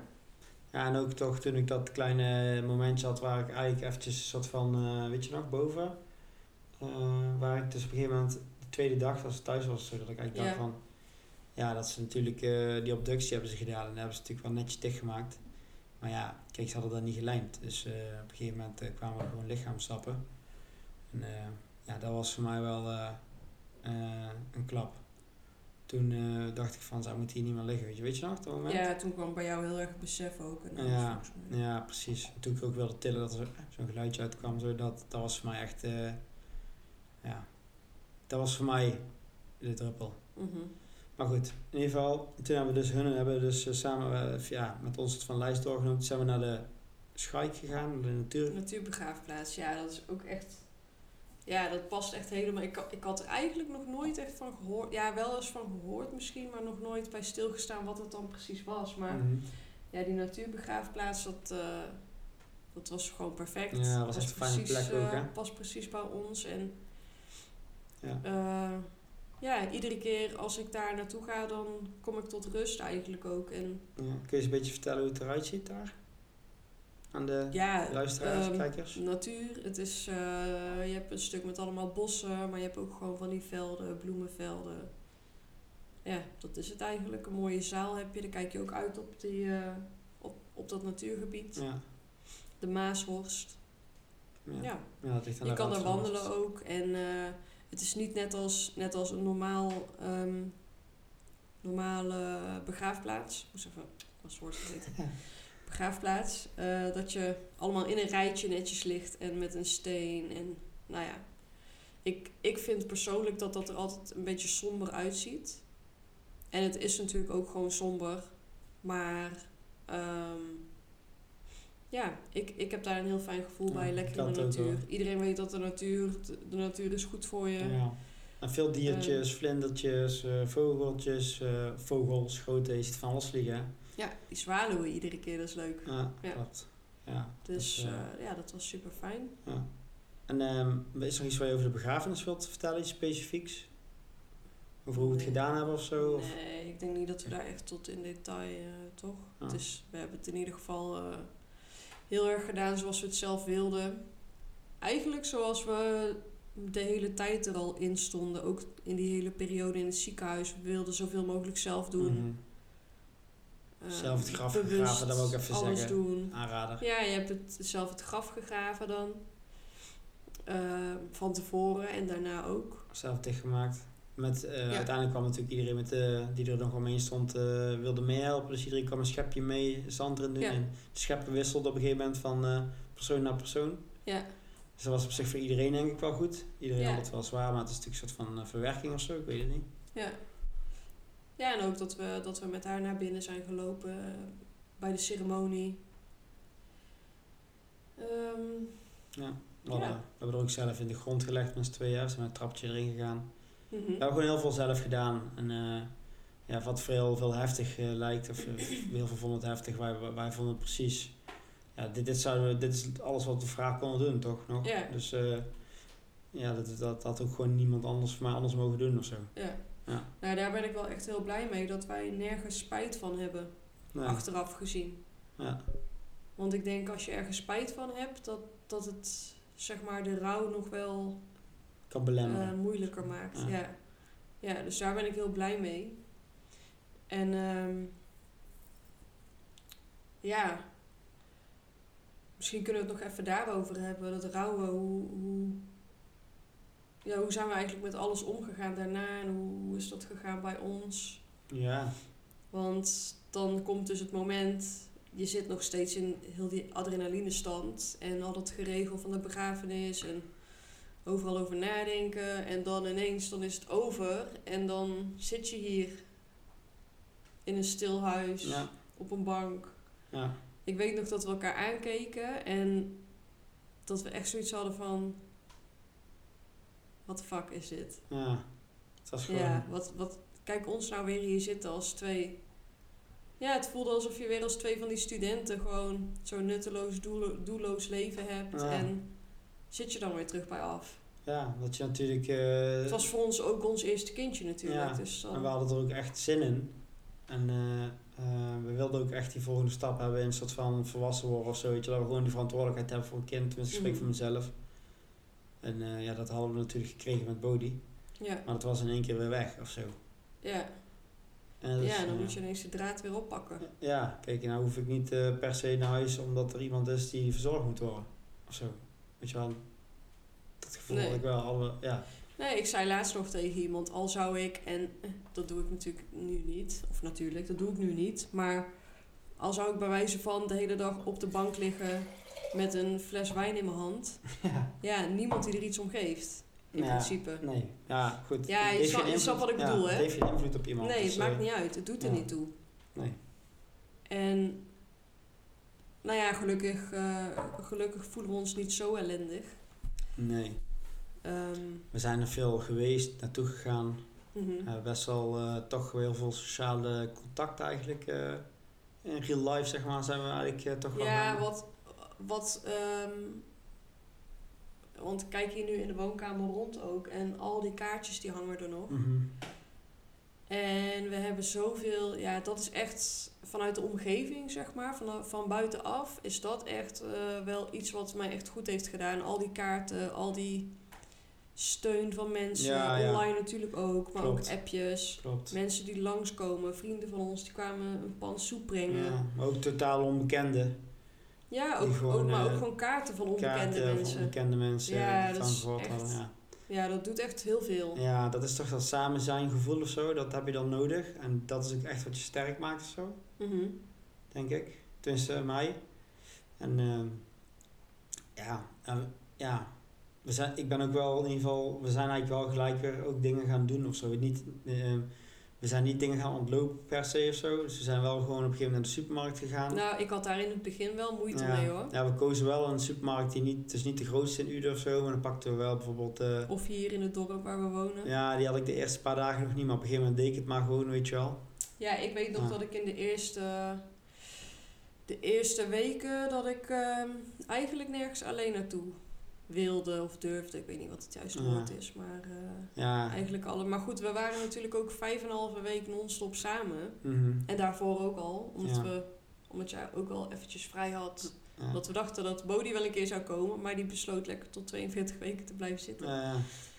Maar ehm, ja, dus dat, ik was ook, ik was best wel angstig ook. Want kan je nog herinneren dat ik, eh, dat ik in die eerste twee weken, denk ik dat of drie weken misschien wel was het. Ja Dat ik s s'avonds durfde, ik durfde hier niet eens zelf naar het toilet toe te gaan. Nee, dan klopt, moest jij mee. Zodra het donker was. Ja, dan, eh, dan was, ik weet niet wat er bij mij zich afspeelde in mijn hoofd. Maar Ja. ja, ik was zo bang, ik durfde niks. En dan s'nachts durfde ik niet te gaan plassen, dan moest jij mee. Ik denk dat je gewoon weer even zeker wilde weten dat het eh, jouw veilige grond er nog was of zo. Ja, ik weet het niet. Maar ik werd ook heel vaak wakker en dan eh, zag ik al die beelden weer voor me. Mhm. Ja. En ook die dingen van de reanimatie. Ik heb daar natuurlijk niet heel veel van meegekregen, gelukkig. Achteraf gezien, want Ja. ja, ik had daar nu al last van, zeg maar. Mhm. Dus dan, eh, ja, dan zag ik al dat soort dingen weer voor me. Dus ja, ik kon eigenlijk ook niet zo goed slapen. En ja, als je dan half slaapt en je droomt over zoiets en je wordt dan wakker. Ja, ik weet niet. Dat was niet zo fijn. Ja. Maar goed, gelukkig zakte dat op een, op een gegeven moment weer. Ja. En jij bent toen gaan werken ook. En ik dacht dat ik Ja, daar heel bij veel week drie moeite... of vier of zo, hè? Hm? Pas bij week drie of vier. Ja, Klopt. ja. Ik dacht dat ik daar heel veel moeite mee zou hebben om dan alleen te zijn weer. Maar gelukkig viel het wel mee. Want eigenlijk zou je meegaan, al nog een soort van gezegd van, oh, dan ga je gewoon mee, gezellig, weet je wel, kun je altijd nog dingetjes doen of niet, goed, goed bij zitten, boeiend. Ja, Ja, en ben, ik ben wel begonnen met een soort van half dagen te werken of zo. Die toevallig in het dorpje hier langs had ik een leuk klusje, zeg maar, waar ik gewoon, eh, waar de mensen mij ook die vrijheid gaven. Ja, iedere klant geeft me natuurlijk begrip, maar mhm. het kon ook gewoon daar, zeg maar, dus het was wel heel chill. Ik kon echt alles op mijn eigen tempo doen en ja, en dat is ook wel echt heel fijn geweest, denk ik. Ja. Dat, dat we in principe ehm, met de flow mee konden gaan. Dus ja. had jij zoiets op je werk van, ja, ik trek het niet meer en eh, of je was verdrietig of eh, wat dan ook, dan kon jij meestal gewoon je spullen neerleggen en naar huis Mhm. toe. Ja. Ja, en ik eh, in principe ook. Ja. Wil ik huilen, dan ga ik hier de hele middag zitten huilen. En heb ik behoefte aan iets anders, dan kan ik daar ook in meegaan, zeg maar. Mhm. Dus ik denk dat dat heel belangrijk is. ja, als dat je zoiets meemaakt, dat je gewoon mee kan gaan op je gevoel, op je gevoel, en ja. Wat zich op dat moment Ja, aandient. ja. Ja. Ja. Het, het is, eh, om eventjes mijn, eh, nog even een stukje van mij in te voegen, zeg maar. Kijk, heel veel mensen die... eh, ja, kijk, werk is natuurlijk afleiding. En dat klopt ook. Alleen werk kan natuurlijk ook dingen triggeren, weet je wel. En ik denk dat een balans daarin is goed, zeg maar. Dus gewoon werken, maar ook vooral naar je gevoel luisteren. Als dat is dat je het gras wil gaan liggen, het gras liggen. Als je in het Mhm. graf wil gaan, in het graf. Wil je uitslapen, ga je uitslapen, dat hè. Dus... ehm, eh, maar ja, het is niet de heilige graal, daar ben ik ook achter gekomen. Want ik ben op een gegeven moment na vier, vijf weken sloop het er toch weer in. En liep, liep ik mezelf een beetje voorbij eigenlijk. Hè. werken bedoel jij? Ja, en eh, was eigenlijk een, eh, een eh, klus waar ik zelf niet zo content over was. En ja, dat Ja, moest opgelost Dat was wel echt de druppel toen. ja, dat was wel even moeilijk. En kijk, dat moest gewoon, of dat moest niet, dat wilde ik gewoon graag oplossen, want zo ben ik. Maar toen merkte ik wel van, oh, oh, oh, werk is niet, eh, ja, het is niet de heilige graal voor je problemen of zo, weet je wel. Terwijl eigenlijk echt bijna iedereen om ons heen die denkt van, oh, je moet gewoon gaan werken. Weet je wel, dat is het enige wat dan de mensen eigenlijk soort van, eh, ja, kennen. Weet je wel, je moet gaan werken, dat is goed voor je.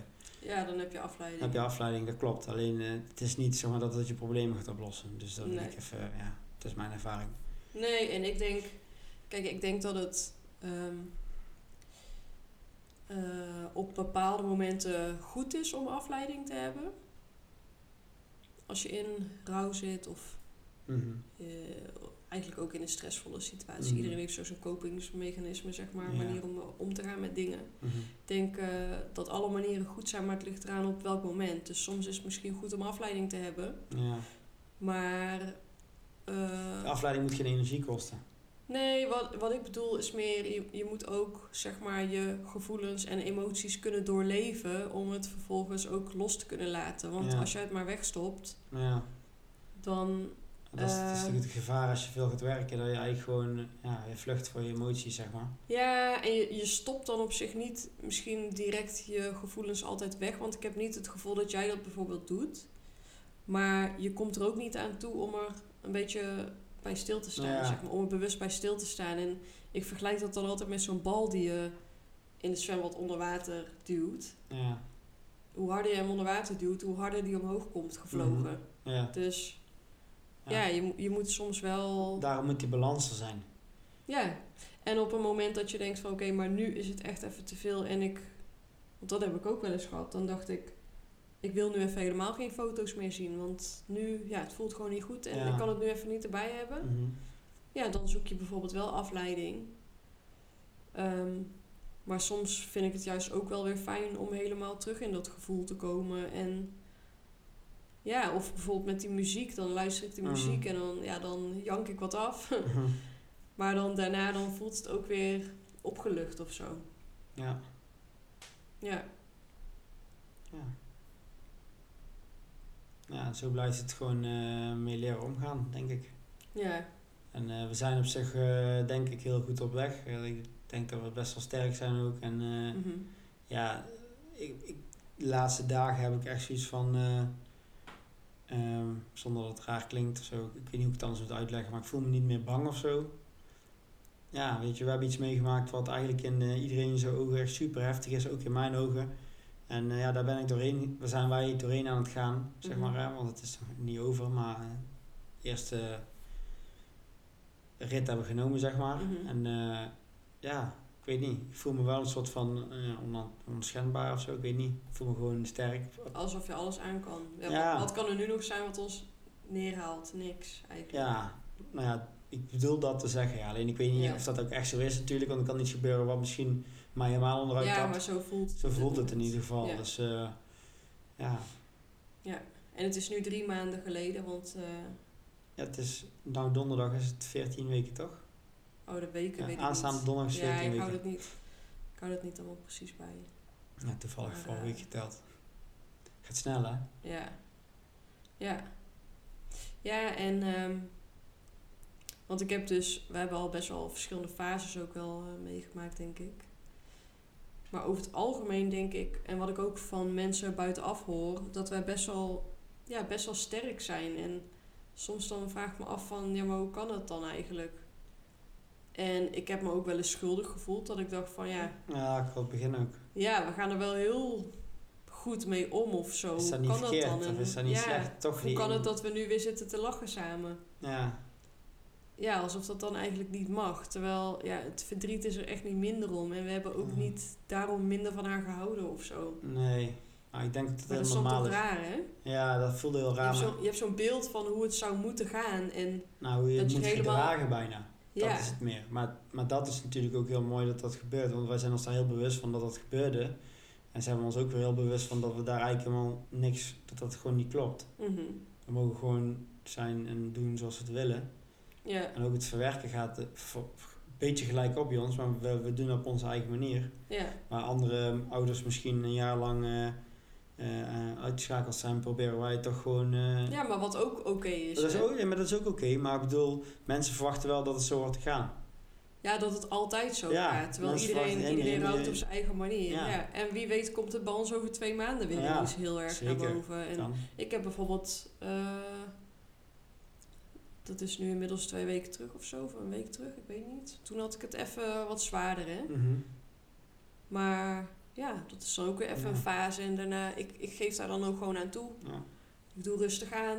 Als ik weet dat ik het even minder heb. Of ik, eh, ik ga wat vaker wandelen. Ja. Of dingen doen Hm. waar ik dan wel in principe vrolijk van word, zeg maar. Ja. En ik laat het er ook gewoon zijn. En dan, ja, dan daarna dan gaat het weer beter. Hm. Maar ik denk ook dat wij, omdat wij natuurlijk al... eh, ja, Bodhi is overleden toen ze zes weken oud was. En we hebben eigenlijk constant... Ja, na die paar dagen hadden we die shock al van... Oh, er is iets aan de hand. En we dachten toen zelf dat ze doodging. ja, thuis Dus dat... toen ja. eigenlijk begon het hele rouwproces bij ons toen al, denk Ja, ik. ja, dus misschien dat dat ook is Ja. waardoor we het al iets makkelijker... Ja, Nou ja, ons werd eigenlijk gewoon kort door de bocht gezegd van... Kijk, we gaan dit proberen, we doen het nog niet lang. Stopchirurgie is eigenlijk eh, een van de moeilijkste ingrepen die er maar bestaat. De kans is er dat ze het gaat halen. De kans is er ook dat ze het niet gaat halen. Dat is eigenlijk een beetje, gaan we het ja doen of dus niet? de, je, je bent je daar al een soort van op voorraad bereiden. Ook al, ook al hadden wij dit echt totaal niet verwacht. En gingen we alleen maar van het beste ja, uit. Ja, ik had het ook gewoon totaal Maar- losgelaten. Eigenlijk dat ze zou kunnen overlijden. Ik, want ik zei nog tegen haar, jij bent de eerste die 100 wordt met deze hartafwijking, toch? Ja, Zat ik gewoon tegen haar te praten. En, eh, dus ik was er ook gewoon van overtuigd. ja. En, eh, maar ja, maar goed. Maar goed, eh, en ik denk ook wel, wat ik in het begin dus al zei, wij, wij zijn best wel spiritueel best wel met dingen bezig. En misschien de mensen die nu luisteren kennen ook wel het Sprookje van de Dood, het boek. mm, Dat is ook een beetje hoe ik het, hoe ik het zie, hoe het werkt, zeg maar, met de dood en het leven. En ehm, ik had het pas Ja. gelezen toen Bodhi overleden was. ja, ik had die dus wel al, eh, Ja, al lang geleden gelezen. Ik had er wel heel veel uh, over vast aan eigenlijk. Ja, dat is ook echt een aanrader voor iedereen. Ja. Voor iedereen en al helemaal voor mensen die, Dierbare ja, die verliezen. rouw, die een dierbare verliezen of zoiets. Maar eigenlijk voor iedereen. En ehm, eh, ja, even heel kort samengevat, dat boekje. In dat boekje vertelt ze dus dat eh zieltjes, voordat ze naar de aarde komen, die kiezen hun leven al uit. En die kiezen hun ouders al uit en de mensen waarmee ze, hè, hun vrienden, waarmee ze dingen doen in het leven. En dus ook al de lessen die je wilt leren. nou ja, en eh, dingen gebeuren dus ook niet voor niks. Dat, dat kies je dus uit. En dat ook de slechte dingen in het leven, zeg maar, die, of tenminste wat we altijd slecht noemen. Ja, die zijn er om juist hele mooie lessen van te leren. Ja, En om weer verder te ontwikkelen als ziel. En misschien dat wij het ook een soort van zo zien ja, een met beetje. dit, hè? Het is niet super tastbaar zeg maar, wat je daar leest. Alleen het kan wel je bewustzijn verruimen, waardoor je dus, voor mij, waardoor ik het dus gewoon makkelijker een plaats kan geven. Mhm. Zo van, eh, ja, je weet het niet. Dus eh, misschien is het wel hierom. En, ja. Ja.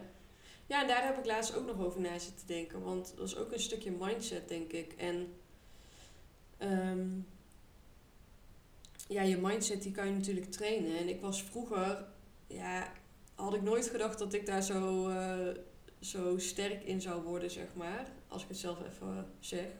Maar ehm, ik was altijd negatief. En alleen maar druk maken, alleen maar van het ergste uitgaan en dat Mhm. soort dingen. Ehm, ja, maar tegenwoordig, ik denk wat jij zegt, je kan, eh, eh, hoe ga ik het nou uitleggen? Kijk, je weet niet, sommige mensen zullen denken, ja, dat al dat zweverige gedoe en dat is toch niet waar en hoe weet je dat nou? Maar wat maakt het uit of het, of het nou wel of niet waar is? Het is in ieder geval een helpende gedachte. ja, precies. Dus je kan, ja, je kan blijven zitten in dat waarom nou wij en waarom overkomt ja, dit ons? Het, existentiële vragen zijn daar. ja, en het had anders moeten zijn. Ja. En ja, dat, heb ik, dat hebben wij Ehm, vanaf dag 1 niet gedaan, hè? nee, Wij want, hebben ons vanaf want- dag 1 geen slachtoffer gevoeld. nee, we weten dat het gewoon echt totaal geen zin heeft. Ja. En dat je dat weet is natuurlijk nog een ander ding dan het ook zo voelen en doen. Maar dat is dus ehm, waar je dus constant bewust mee bezig moet Ja. blijven. Je moet constant je mind blijven trainen en blijven zeggen van oké, dit helpt mij niet. Ik ga nu aan iets anders denken. Of je zet die gedachte om naar iets positiefs. Mhm. Ehm, ja. dus dat is constant, moet je daar bewust mee bezig blijven. En dan, ja, dan, dan kun je ervoor zorgen dat het je wel gaat helpen. ja. Ja. Ja. Ik denk dat dat ook wel, eh, wel is wat ons heel erg heeft geholpen Ja. tot nu toe al. Ja, en om even aan toe te voegen, eh, toen wij zagen hoe sterk Bodhi was, hoe krachtig zij was. Ja. En, en wij zeiden al vanaf dag één tegen mensen die ons zielig vonden, want heel veel mensen hadden het echt met ons te doen. Wij zeiden, luister, Bodhi is slachtoffer. Zij is degene die hier doorheen moet. Wij zijn ouders, wij, wij hebben hier ook last van, maar zij is degene die eh de problemen heeft, snap je? Mhm. En zij, zij, liet, zij liet ons zo zien hoe graag zij wilde leven eigenlijk, hè? Mhm. Ze wilde zo graag, ze herstelde snel, hoe ze keek, ze ontwikkelde zich goed. Ze, op een gegeven moment, eh, na een aantal weken, lachte ze al naar ons. Weet je, ze zegt Ja. al zo van, joh, ik wil eten, weet je wel. Dus ze, ze zat gewoon alleen maar drijven om te leven. Er was niks negatiefs aan, natuurlijk. Dus Mhm. ja, weet je, waarom zouden wij negatief gaan zitten doen? Weet je Ja. wel, we gaan gewoon het beste van maken. Ja, precies. We wilden zoveel mogelijk juist positieve momenten creëren ook. Ja, Zodat we er ook van konden genieten. ja precies. Plus voor haar ook, want ja, ik heb me dus eh, heel veel, voorheen al heel veel verdiept in de pre- en perinatale psychologie. Anne Verwaal zullen misschien sommige mensen wel kennen. Ehm, geboortepatronen. En dus ook eh, wat baby's meemaken vanaf de conceptie tot Het eerste Hè, duizend tot- dagen. of ja, eigenlijk eh, heel, heel vaak gaat dat over de eerste duizend dagen. Maar ja, het is dus zo dat baby's al tijdens de zwangerschap dingen bewust meemaken. En ook eh babytjes die bijvoorbeeld eh, hè, zo op zo'n NICU of op een IC liggen. Het is heel belangrijk dat je in contact blijft met die baby's en eh, uitlegt wat er gebeurt. Eh, Ja, dat is eigenlijk wel soort constant deden, hè? Eigenlijk, eh, Wat zei je? Dat is ook wel wat we constant deden, eigenlijk, hè? Ja, want dat is dan ook weer zoiets typisch. Dan heb ik me daar helemaal in zitten verdiepen. En uiteindelijk ben ik blij, want ik wist precies hoe ik daarmee om moest gaan. Nou, wat we in ieder Ehm, geval konden doen om het in die situatie nog enigszins Zo, zo, goed, mogelijk te maken. Ja, Ja. precies. ja. ja. En ehm, ja, dat was denk ik ook de reden dat wij probeerden om echt positief te blijven. Ja. En En 14 uur per dag voor haar te zijn. Eigenlijk, hè? ja, Zodra precies bij iedere echo wilde proberen ja, tegen hè, haar gerust te stellen, praten, een hand op haar hoofd of er net waar we het nog konden leggen. Mhm. En eh, ja, dat soort dingen. Ja. Omdat we wisten dat ze het ook bewust meekrijgt. Ja, en, ja. eh, ja. Ze heeft het ook bewust meegekregen. Heel eerlijk, ze heeft gewoon ons gevoeld en gezien. Mhm. Wij hadden ook als enige dan geen mondkapjes op, hè, want de verpleegkundigen die moesten dan allemaal. ja, die mochten wij bij het bedje afzetten. ja, ja, dat is ook het enige afstand die zij kan zien. Dus de, als wij haar aanraakten tegen haar praten, hadden we natuurlijk gewoon eh, ja, ons volle gezicht, zeg maar. En eh, ja, ik denk ook wel dat ze zeg maar, onderscheid eh, voelde en zag, denk ik. Mhm. Dus eh, ja, ja. we kunnen nog uren doorgaan zo, hè? Ja, ik denk het wel. Ehm, wat nog wel, want we zijn nu bijna anderhalf uur bezig. Mhm. Laten we het nog even kort hebben over hoe we er nu in staan, hoe we naar de toekomst kijken. En dan kunnen we denk ik gaan afsluiten, toch? Ja. Ehm, ga ik er iets over zeggen of jij? Ehm, Nou ja, ik, Ja, eh, voor mij was Bodhi de eerste van de strippenkaart. De, de eerste van de tien of elf, maakt niet uit. Nee, dat is overdreven. Maar ik, ik weet je, ik wil gewoon veel kinderen. En ik heb ook het gevoel dat ik daarom gewoon eigenlijk hier ben om gewoon eh, ja, iemand op te voeden en eh, de weg te wijzen. mhm. Of in ieder geval te, te helpen met de weg te vinden. Zo is misschien beter hoe het bij me past. en ehm, ja, dus dat is niet veranderd. Dus ik wil eigenlijk ook gewoon weer eh, zo snel mogelijk kinderen. En eh, tenminste zoals ik me nu voel. En eh, Ja. ja, Ja, ik denk dat onze kinderwens, of dat denk ik niet, maar dat is zo. Onze kinderwens is alleen maar groter geworden sinds Bodhi. ja, En dat is misschien raar, weet ik niet. misschien zullen sommige mensen, hè, want er zijn ook mensen die dachten van, oh, nou willen jullie vast nooit meer kinderen. En, Ja, klopt. Nou ja, we willen juist nog liever kinderen, want ehm, hoe een vervelende situatie het ook was, zij heeft ons eigenlijk alleen maar laten zien hoe leuk het Ja, is ja. om een kind te hebben. Tuurlijk. Moet je nagaan als er wel dadelijk een wat fijnere Ja. situatie is, hopelijk. Ja. Ja, dan, eh, dan wordt het alleen maar nog leuker. Ja, kunnen we gewoon onvoorwaardelijk Fijn. liefde weer geven, want zij ontving die 100%. En ja. je zag gewoon dat ze ervan genoot, toch? Ja. Oogjes en borstvoeding en aandacht en pakken en wissel hoe laat het was en zo. ja. Ja, en dan 14 uur per dag. Terwijl eigenlijk. Dus eh, ja. Ja, dus ehm, ja. Ja. En eh, laatst hadden we dus eigenlijk de eerste cyclus. Dus ongesteldheid gehad. Mhm.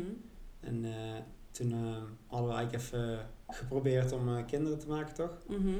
En ehm, ja, goed, dat was dan niet gelukt. Alleen het was natuurlijk wel een bijzondere dag, want eh, wat zou de uitgerekende datum Ja, zijn? ik wist wanneer mijn ijsprong was. En ik had dus uitgerekend wanneer dan de, de uitgerekende datum zou zijn. Als en die dat, ijsprong bevrucht zou worden, ja. Ja, en dat zou dan de geboortedag van Bodhi zijn. Ja, dus wij waren natuurlijk helemaal in de wolken. Ja, Wij dachten, dit wordt hem. Dit is Ja. een signaal. ja, we vonden het zo leuk. Ja, Ja, dus... ehm, maar goed, uiteindelijk is het niet gelukt. En dat was wel even... Ja, echt een tegenslag. toen kwam die bij mij ook pas echt. Toen was ik, dat zei je toen op een gegeven moment toch, van, eh, ik zei dat ik dacht dat daar aan lag. Dat ik gewoon niet meer te genieten was. Mhm. Die week was voor mij gewoon, dat was een domper eigenlijk. We hadden al een dikke domper gehad natuurlijk. Eigenlijk de grootste domper die je maar kan hebben. Maar dit was gewoon, dit voelde voor mij net zoals een grote domper. Want ik dacht, we gaan gewoon, ja, we eigenlijk, eigenlijk eh, en dat was misschien ook te vroeg om al zo erin te staan, maar goed. Ja, we keken er wel al helemaal naar uit. Ja, ja precies. Maar misschien had ik het wel ook nodig dat dit zeg maar gebeurt. Ja, dat dit gewoon is gebeurd. Ook al had ik het liever wel weer meteen een kind gehad. Maar ik ben daardoor wel heel veel gaan voelen. Mhm. Of zo. Ja, je bent even weer wat dichter bij je verdriet gekomen, denk Ja, ik. dat is het ja. Want ja, dat is het. Ja, en voor mij was het ook goed, want eigenlijk voelde ik al aan mijn lichaam van... Ja, het is nog niet het moment. Mijn lichaam voelt nog niet... Ik weet niet, ik voelde eigenlijk gewoon al dat het hem niet ging worden. Of, of dat het, ja... Dat mijn lichaam er nog net niet helemaal klaar Mm. voor was. Misschien was het ook nog een combinatie, ook nog geestelijk misschien.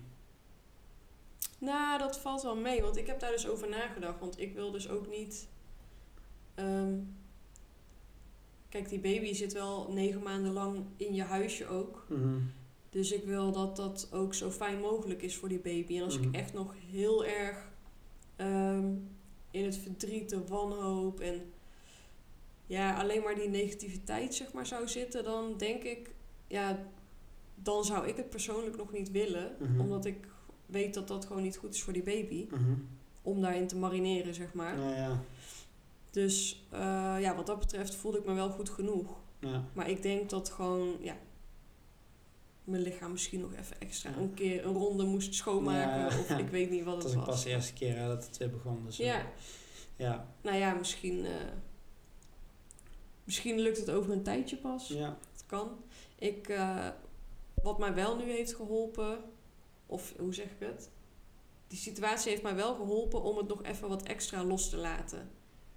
Dus een kindje is hartstikke welkom. En het liefst had ik het gisteren nog gehad dan, eh, Mhm.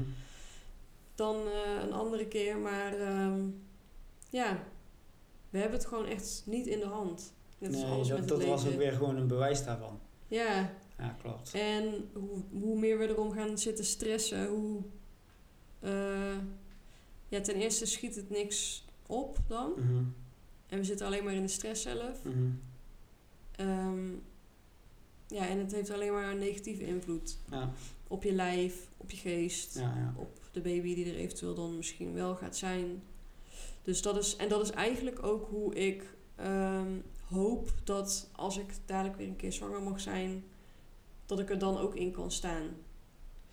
Want heel veel mensen zeggen, nou, dat zal dan nooit meer hetzelfde zijn. En eh, ja, je hoort toch veel mensen ook die dan of de hele zwangerschap stress hebben, of tot aan een bepaalde echo. Of, Ja, Ja, Als ik ik, daar wil denk- het gewoon niet eigenlijk. Ja. Wat stress hebben bedoel je? Ja. Ja, ja ik, eh, daar hebben we het gisteren ook heel even kort in bed over gehad, dacht ik. weet ik al niet meer eigenlijk. Maar ik heb niet echt het gevoel nu, ik ben niet bang zeg maar om weer die zwangerschap in te gaan en van oh, straks is het niet goed, want het is de vorige keer, ik heb dat eigenlijk helemaal niet. Ik heb zoiets van, dit was gewoon een apart boek. Zoals ieder kind een apart boek is, al heb je tien gezonde kinderen, zijn ze allemaal anders. Mhm. En verloopt de bevalling, alles loopt anders. Dus ik, ik ga er gewoon, en ja, mocht het weer een slecht hoofdstuk zijn, of een boek, een horrorboek, ja, dan kom ik daar wel doorheen. Weet je, ik heb, we, zijn hier, we zijn hier ook eh, levend uitgekomen. Eh, ja, dat is ook zo. Ja, sowieso zie ik het, hè. Dus eh, zo sta ik er nu ook in. En ja, dat eigenlijk. Ja, precies. En ehm, we hebben nog tijd om iets te zeggen? Iets, Ja, zeg maar. ik heb nog een eh, idee, zeg maar, of eh, iets wat ik graag wil zeggen voor mensen die eh, luisteren. Mhm. Ehm, stel nou dat je iets meemaakt, of in jouw kring of dichtbij iemand verliest een kind of ja, een andere dierbare. Ehm, ja, je hoeft niet, er is niet dat je iets goed of fout kan zeggen, zeg maar. Want heel veel mensen, ja, ik, ik heb maar niks gezegd of niks gestuurd, want ja, wist niet wat ik moest zeggen en misschien, eh, ja, misschien kwam het wel niet uit of zo. Of wou je het niet horen. Ik zou zeggen, weet je wel, als je iemand tegenkomt en je weet dat, er, dat diegene iets heeft meegemaakt of iemand heeft verloren, zeg, zeg gewoon hoi. En als je niet weet wat je moet zeggen, zeg gewoon hoi, eh, hoe gaat het of zo. In ieder geval, of geef hem een schouderklopje of doe iets. Weet je wel, het gaat niet om woorden, het gaat meer om het gevoel dat iemand medeleven toont, denk ik. ja. Dat, want ja iemand, dan- iemand merkte intentie. Ik moest heel even schakelen, want het ging echt van... Hoe Ja. zien wij de volgende zwangerschap? Naar Ja, een in. advies aan, Ja. aan... Als je iemand hebt in je omgeving die... Nou ja, goed. Ja, je bent toch met 12 jaar met me, je weet ik ben, hè? Ja, precies. Maar eh, Maar dat, ja, laat je goede intenties blijken en dan... Of vraag gewoon wat iemand wil. Want heel eerlijk, ik heb het ook meegemaakt zelf. Eigenlijk, eigenlijk aan de ene kant is alles goed, maar aan de andere kant is ook niks goed. Want ja, dat is het ene moment heb ik behoefte aan dat, eh, hè, dat iemand me appt of belt of naar me toe komt en lieve dingen zegt. Of Mhm. dat ik even mijn verhaal kan doen. En het andere moment denk ik van laat me alsjeblieft Ja. met rust. Ik heb er helemaal geen zin in. Ja, ik denk dat het meer is, Dus- dat dat is als, als je het zeg maar twaalf keer in de week aan dezelfde moet vertellen hoe het met je gaat. Misschien dat dat dan zeg maar net ook gewoon fijn is om met diegene te zijn zonder dat je dan eh, drie keer op een dag hoeft te zeggen hoe je je voelt of zo. Snap je wat ik bedoel? Ja, ik denk dat, eh, dat aan de ene kant dat zeg maar degene, eh, als je iemand hebt in je omgeving die zoiets meemaakt, dat je dan best kan vragen van, hey, hoe is het? Heb je zin om het erover te hebben? Of kan ik iets anders voor je betekenen? Mhm. Wat kan ik voor je betekenen? En aan de andere kant denk ik dat het ook wel dan de verantwoordelijkheid is van degene die het dus meemaakt, om gewoon eerlijk en open te zeggen waar je behoefte aan hebt. Ja, Want het is fijn als mensen het vragen in ieder geval. Maar als ik dan geen behoefte heb om te praten, dan, dan kan ik ook gewoon zeggen van... nou, ik heb nu even geen zin om het erover te hebben. ja. Of nu juist wel. Ja, Wil je even luisteren? ja precies. Dat maakt het ook een stuk makkelijker. Gewoon Ja. zeggen wat je voelt en waar je behoefte aan hebt. Ja. Ja, ik vond het soms wel moeilijk dat wat jij zegt nu. Omdat ik, eh, ja, je wil mensen willen helpen, eigenlijk. En eh, ja, hoe gaat het met je? Ja, goed, als je vijf keer op een rij zegt dat het niet goed met je gaat, dan, eh, of dat je een klote dag hebt, ja, dan zal je toch misschien wel iets ernstigs soort van hebben. En dan moet je misschien maar hulp gaan zoeken of zo. Ja, dat, dat mensen dat dan tegen je zeggen. Ja, maar Ja, dat, dat vond ik vooral wel moeilijk op zich. Want dan denk ik, ja, ik wil gewoon misschien even moet je hulp gaan zoeken. ja, nee, ik wil gewoon even mijn verhaal doen. En ja, ja, je vraagt tenslotte zelf hoe het met me gaat, weet je wel. Dus ik ben gewoon eerlijk. Mhm. Maar goed, eh nou, we Ja. dat is ook zo. Het is dan ook de kunst om dan met iemand in zijn verdriet te kunnen zijn. Gewoon, Ja, gewoon zijn en verder niks. Geen ja. advies, geen, geen gekke dingen. Gewoon luisteren, zijn, medeleven tonen. ja. En misschien een beetje kopiëren ook. Als wij zitten te lachen, gewoon eh, niet ons weer terug in die gedachte gaat trekken van... eh, Mhm. ja, het maar meer gewoon een beetje meedoet of zo. Maar goed, dat is natuurlijk ieder voor zich. Maar dat is gewoon hoe wij het hebben, tenminste ik het heb ervaren. En jij dan ook, denk ik. Mhm. Ja, Ja, ik ben wel heel benieuwd wat een, eh, wat een volgende zwangerschap ons gaat brengen. ja. Want in principe sta ik er hetzelfde in als jij, denk ik. En denk ik van, oké, gewoon die mindset weer. Ik ga mezelf niet gek maken. Zoveel mogelijk genieten. Natuurlijk wel, hè, niet, het, niet de angsten of eh, twijfels of dingen helemaal weg proberen te stoppen, maar laat het er zijn en probeer het dan wel zoveel mogelijk om te draaien naar iets positiefs. Dat is een beetje mijn insteek dan. Maar ik heb ook zoiets van. Het is nog maar de vraag of dat dan gaat lukken als het dadelijk zover is. Ja. Ja, dat weten we Ja. dan. Ja. We gaan in ieder geval wel 20 weken echo doen nu, dit keer. Ja. In principe, als het niet nodig is, verder niks. Ja. Maar we besluiten dat nu wel om. We besluiten nu om het dat wel te doen. Omdat we ons dan gewoon praktisch kunnen voorbereiden. Ja, want dat was nou eh, eh, met geluk goed gegaan eigenlijk. Ja, qua finan- financiën en dat soort dingen inderdaad. Ja. Kijk, wij werken natuurlijk allebei niet voor een baas. Ik had eh, pech met mijn eh, zwangerschapsuitkering voor zwangerschapsverlof, zeg maar. Mhm. Dus dat, eh, dat heb ik niet gekregen.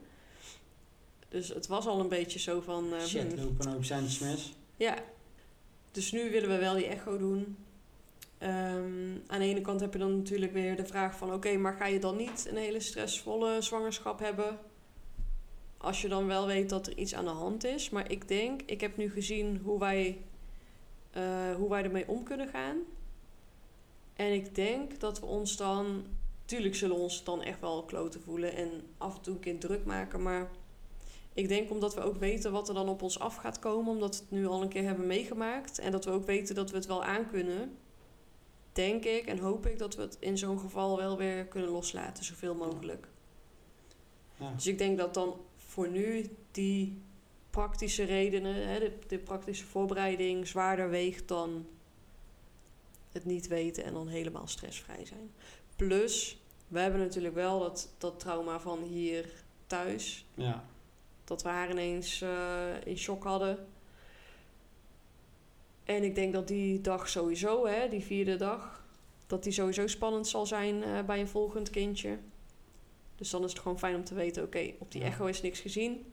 Geeft natuurlijk nooit garanties, maar kunnen we er in, in ieder geval van uitgaan dat er niks aan de hand is.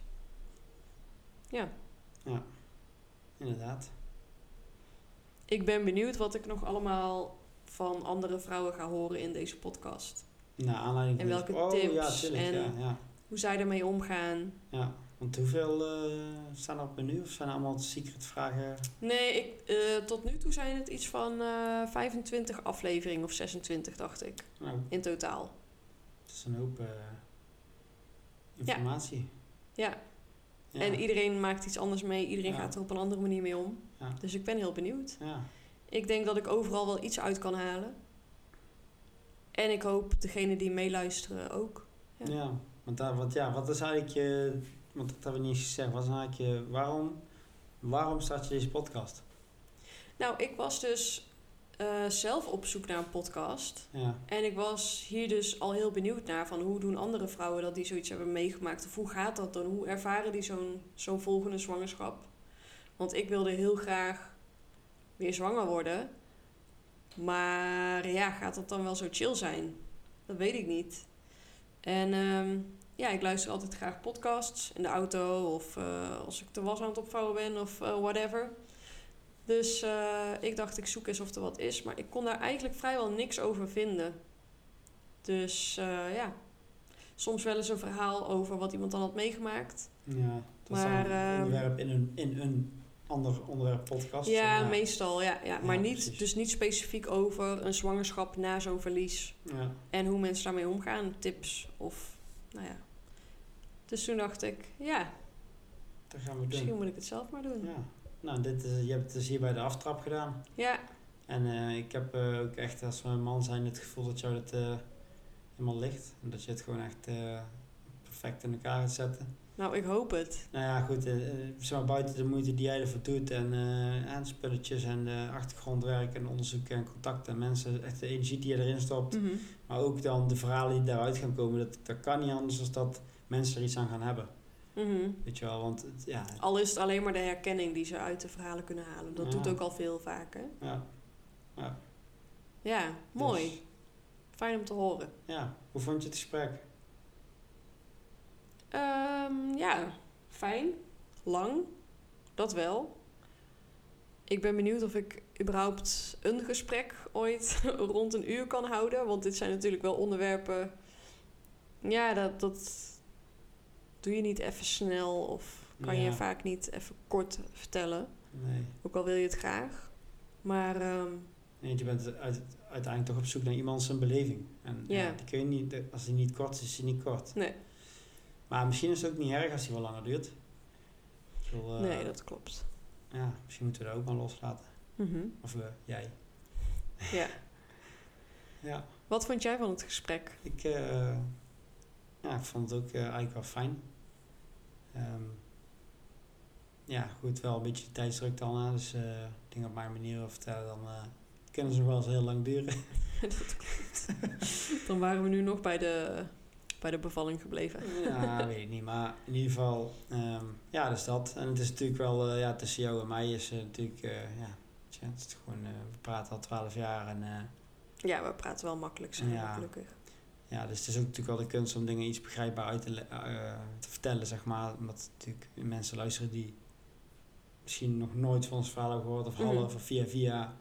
Dus het moet wel een beetje begrijpend zijn. Dus eh, ja, maar toch kort, dus dat is dan een uit- uitdaging. Maar, maar ik vond het voor de rest leuk. Weer langer. dat heb ik nou eigenlijk gezegd. Het was gewoon leuk en het was goed. Ja. ik vond het fijn om samen, ja, samen nog eens eh, erover te hebben. Ja. ja, we kunnen zo nog veel meer praten. Misschien moeten Ja. we gewoon ooit, eh, als we zin hebben, en Er komt nog een keer, eh, ik heb nog een keer een deel 2, een andere op de planning. 1.2. Want weet Ja. je wat het is? Kijk, wij staan nu hier waar we nu staan, maar we zijn nog lang niet... Er zijn nog zoveel momenten die ons, zeg maar, weer terug gaan trekken naar ons verdriet. Mhm. En eh, dat is misschien ook maar goed, maar die kunnen we nog niet eens overzien, zeg maar, snap je? Dus Nee, ik denk dat we, als we hier over een jaar zouden zitten weer, ja, dat we dan toch ook wel weer een waardevol gesprek hebben. Misschien moeten we een afsluitertje doen of zo. ja, Een afzakkertje. wie weet. Wie weet. Nou, Nou, dan kunnen we eindelijk naar bed. ja. nou, eh, bedankt voor het luisteren, zou ik zeggen. Ja, En eh, ja, wie weet kom ik ooit nog terug in de podcast. Anders moet je met mijn lieftallige vrouw Daisy doen. En dan gaat het wel goed komen. Ja. Ben trots op jou. lief. Dankjewel. Ik hou van jou. Ik ook van jou. In de volgende aflevering ben ik in gesprek met Marije. Zij is twee kindjes verloren na de geboorte. Ze heeft hierna nog twee kindjes mogen krijgen. Wat is er gebeurd en hoe heeft zij zichzelf door deze onvoorstelbaar heftige tijd heen gesleept? Je hoort het in aflevering 2.